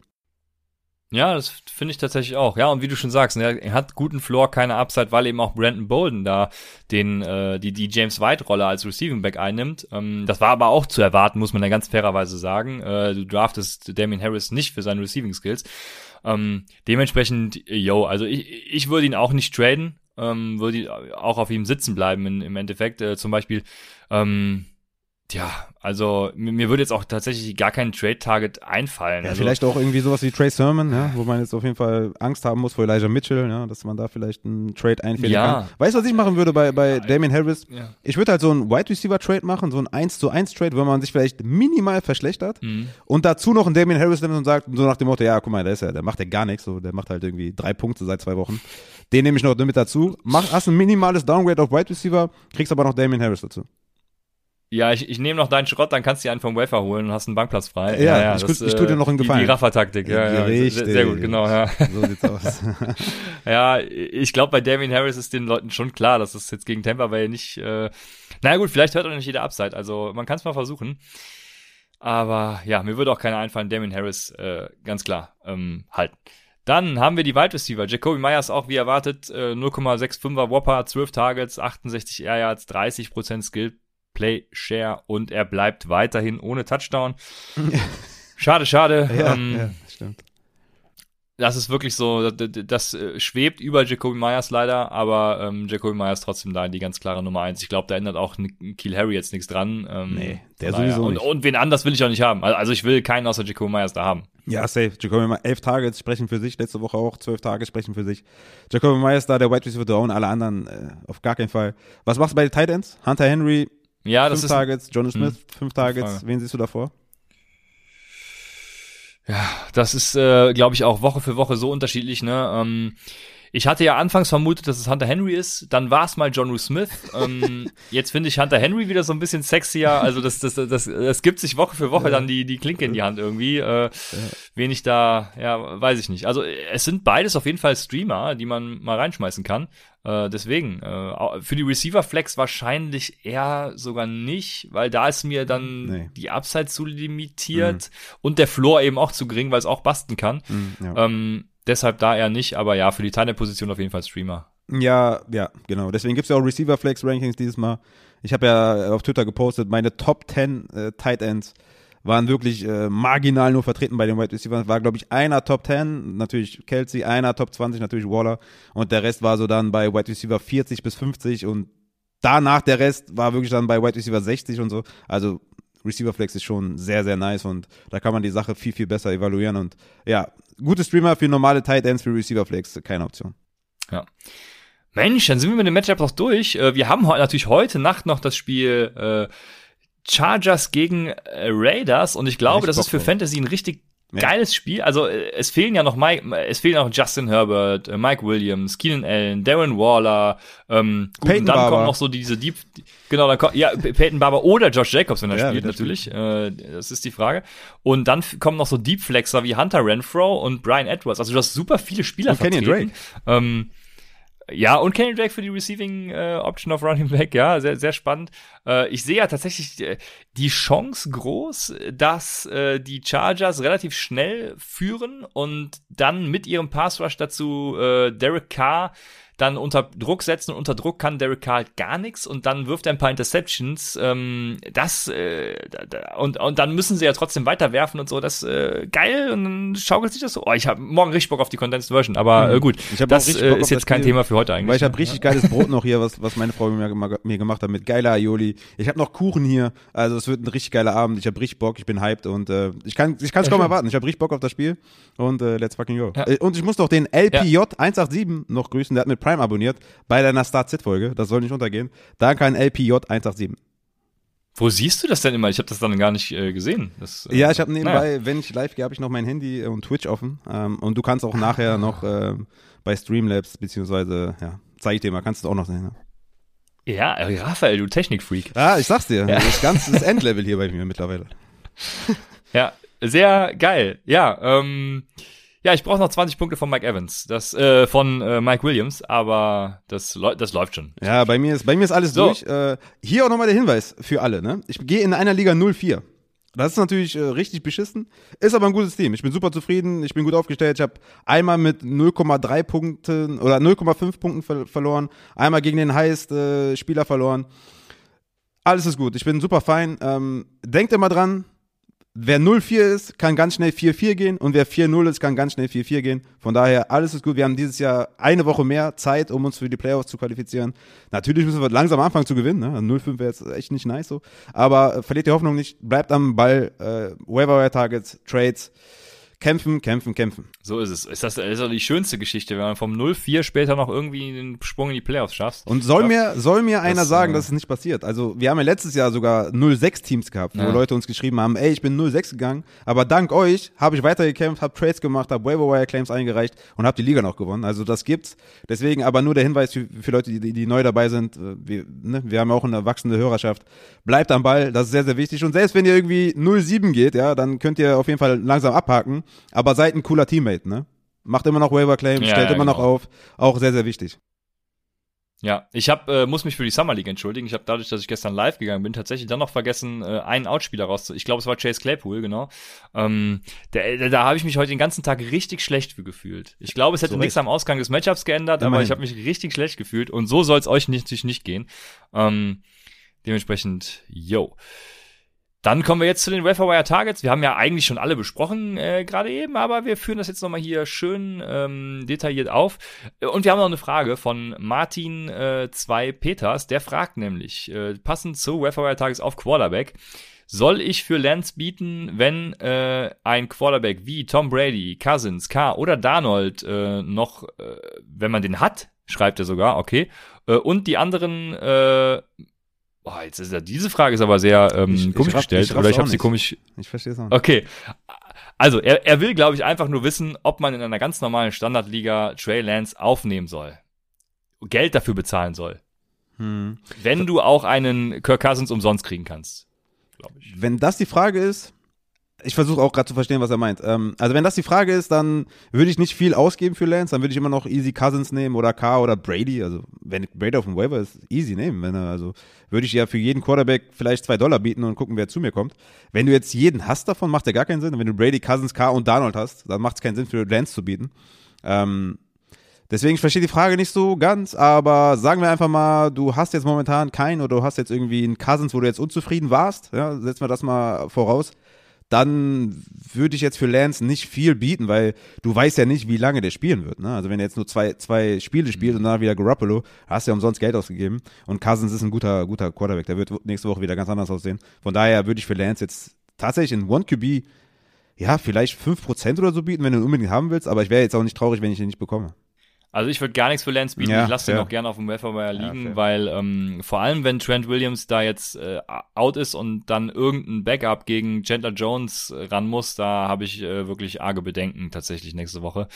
Ähm, ja, das finde ich nicht so sexy. Aber die Running Backs, die sind äh, wahrscheinlich äh, ganz ja, passabel, weil wir haben natürlich am Anfang gesagt, äh, David Montgomery hat eine Knieverletzung, je nach sch ja, Schwere der Verletzung äh, müssen wir Damian Williams erwähnen. Wenn Monty tatsächlich, ja, sagen wir mal, äh, predicted ist, dass er, keine Ahnung, zwei, drei, vier Wochen vielleicht auch ausfällt, was, wie viel blätterst du für Damian Williams hin? Also erstmal, Terry Cohen ist noch auf POP, ne, bis Woche 6. Also Damian Williams wird da halt wirklich die, die Workload bekommen. Ähm, wird auf jeden Fall ein Running Back 2 sein, wird ein Starter sein. Ähm, kommt da auch wieder drauf an, wie gut seid ihr aufgestellt. Also record-wise, ähm, habt ihr David Montgomery, ist das euer, euer vielleicht erster, zweiter Running Back, dann müsst ihr halt dementsprechend etwas mehr ausgeben. Aber ich würde halt bei diesen normalen Running Back 2, wie wir es jetzt bei Tuba Hubbard sehen, wie wir es bei Damien Williams äh, jetzt wahrscheinlich sehen werden, oder Elijah Mitchell gesehen haben, würde ich nicht komplett ausrasten. Also ich würde bei einem Pollard, äh, der ist wahrscheinlich auch nicht mehr vergeben, aber da würde ich komplett ausflippen, weil der ist, wird dann Workhorse sein und in einer guten Offense und so weiter. Damien mhm. Williams ist halt immer noch bei den Bears, der wird durch seine Opportunity leben, aber klar, 20 bis 25 Prozent kann man auf jeden Fall bieten, wenn ihr komplett desperate seid. Und wie ich zum Beispiel in der Hörerliga für Chuba Hubbard halt ausgeben musste, weil ihr musstet gewinnen, ich habe trotzdem nicht gewonnen, aber ihr müsst halt das, das ähm, ähm, die Wahrscheinlichkeit erhöhen und die erhöht ihr, wenn ihr einen Running Back 2 bekommt vom Wire, kann ich auch verstehen, wenn ihr da 50, 60 Prozent bietet. Also da ist eine große Range, es kommt natürlich auch auf die Teammates an. Ähm, sind die aggressiv, sind die eher schläfrig, ja, dann kannst du auch 10 Prozent bieten und den bekommen. Es kommt auf sehr, sehr viele Faktoren drauf an, aber Damien Williams ist ein Running Back 2. Was du jetzt damit anfängst und wie viel du bieten willst, liegt dann letztendlich auch an dir. Ich sag von 20 Prozent bis 50 Prozent bin ich mit allem fein. Ja, ja, dann haben wir natürlich noch, ähm, wenn Joe Mixon aus, wir haben ja wieder so eine geile Aussage. Joe Mixon äh, kann von einer Woche äh, bis Karriereende alles sein. ja. Weil, ja, äh, Zach Taylor äh, lässt sich dazu keine Aussage hinreißen. Und wenn wir dann so eine Situation wie letztes Jahr haben, ja, Prost Mahlzeit. Ich vermute, es ist nicht so schlimm, ähm, aber wir werden sehen. Also dann ist Samaji P. Ryan natürlich auch eine Option, wobei das natürlich wieder unsexier als Damien Williams ist, Absolut. weil da auch Chris Evans dann noch rein Perfekt. spielt und das genau. ist eben ja genau das, was du eben gesagt hast. Also, ja, ja. ja. genau. P. Ryan wäre zum Beispiel jemand, wo ich sage, 8 bis 10 Prozent oder was, ne? Es wird dann eher, eher halt ein Split Backfield als jetzt irgendwie bei, bei Damien Williams, der der klare Leadback sein wird, Workhorse sogar. Äh, von daher wäre ich bei P. Ryan viel, viel vorsichtiger und da würde ich selbst als Desperate Team maximal 10 Prozent, also wirklich maximal. Ähm, lieber dann Chris Evans vielleicht für 0 Dollar nehmen als P. Ryan für, für 30 oder so. Ja.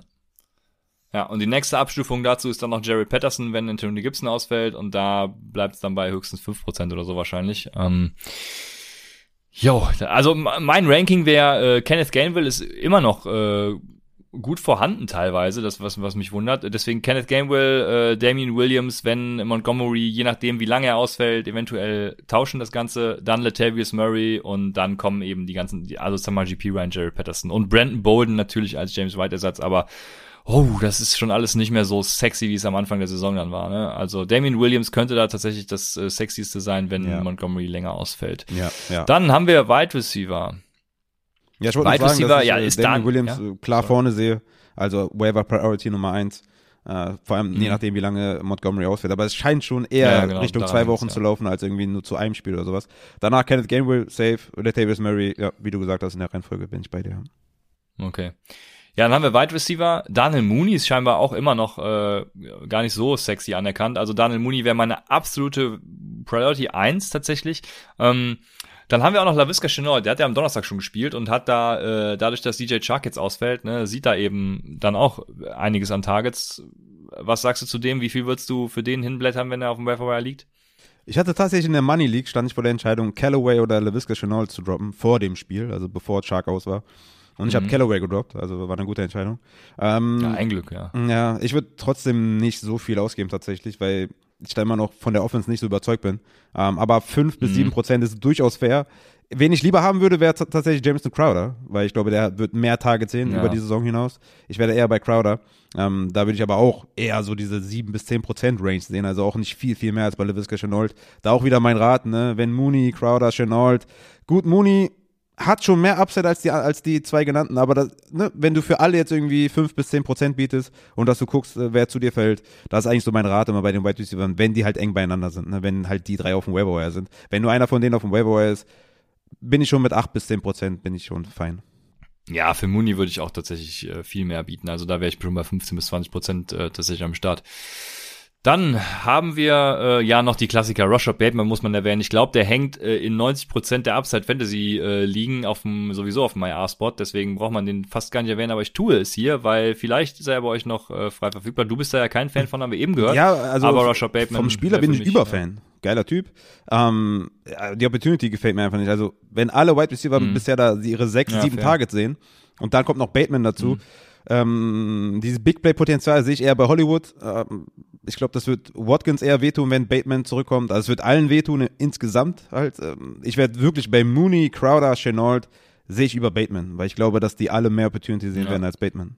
Ja, ja, genau. Also das, äh, ja, ich, ich, ja, also Bateman ist eine schwierige Personalie, ne? Wenn der jetzt die ganze Saison fit gewesen, also die ganze Vorbereitung auch mitgemacht so, hätte ja. und Mhm. ähm, äh, genau, dann hätte ich auch vor der Saison schon schon gesagt, ey, stasht euch den, aber jetzt, äh, ja, ich, ich sehe das Risiko und kann das durchaus verstehen, wenn man das äh, dann so handhabt. Dann haben wir noch Kadarius Tony, Van Jefferson, das sind so Stashs in ganz tiefen Ligen, also ähm, Van Jefferson, wenn ihr uns zugehört habt, dann habt ihr den sowieso schon im Kader. Äh, von Wie ich in daher- der Hörerliga. Trade-Angebote bitte raus. Ja, sehr, sehr gut. Dann äh, haben wir noch Tight Ends, also haben wir ja auch schon besprochen, äh, aber Dawson Knox und Dalton Schulz sind ähm, Streamer, die man ja durchaus mal aufnehmen könnte, äh, vor allem weil Dalton Schulz Rolle sich eben in Woche 4 tatsächlich jetzt auch verändert hat und er der Lead Tight End ist. Ja. Ja, und äh, Ich habe noch Quarterbacks. das wären dann Oh, cool, ja, stimmt, die vergesse ich ja immer, weil ich äh, stream die ja, ja, ja. Genau, ich habe noch Quarterbacks. Einmal habe ich natürlich für euch Trey Lance gegen Arizona. Äh, du bist jetzt irgendwie wegen der, wegen der O-Line-Situation nicht so ganz zufrieden. Ja, aber ja, Lance wird halt ja. einen super Floor haben. Wie gesagt, in einer Halbzeit 41 Rushing Yards gehabt. Ähm, kann mir nicht vorstellen, dass Shanahan, anders als Matt Nagy, das Spiel nicht auf ihn scriptet. Von daher, ich bin Mhm. vollkommen zuversichtlich, dass Lance da liefern wird. Vollkommen, äh, also ich bin super selbstbewusst. War ich aber auch äh, bei, bei Fields. Ähm, da dachte ich auch, dass Matt Nagy da irgendwie anderes Mindset hat. Ähm, dann habe ich natürlich noch Daniel Jones at Dallas. Ähm, Daniel Jones muss man, glaube ich, jetzt auch jede Woche immer nennen als, als Streamer. Und ähm, in deepen Ligen habe ich noch Zach Wilson at Atlanta und Mac Jones at Houston. Wäre ich jetzt nicht so ultra selbstbewusst, aber wenn man da irgendwie, weiß nicht, in der 16er Liga unterwegs ist und äh, vielleicht irgendwie ein Quarterback-Problem hat oder Bridgewater hatte und der fällt aus, dann sehe ich da Zach Wilson und Mac Jones auf jeden Fall als gute Alternativen.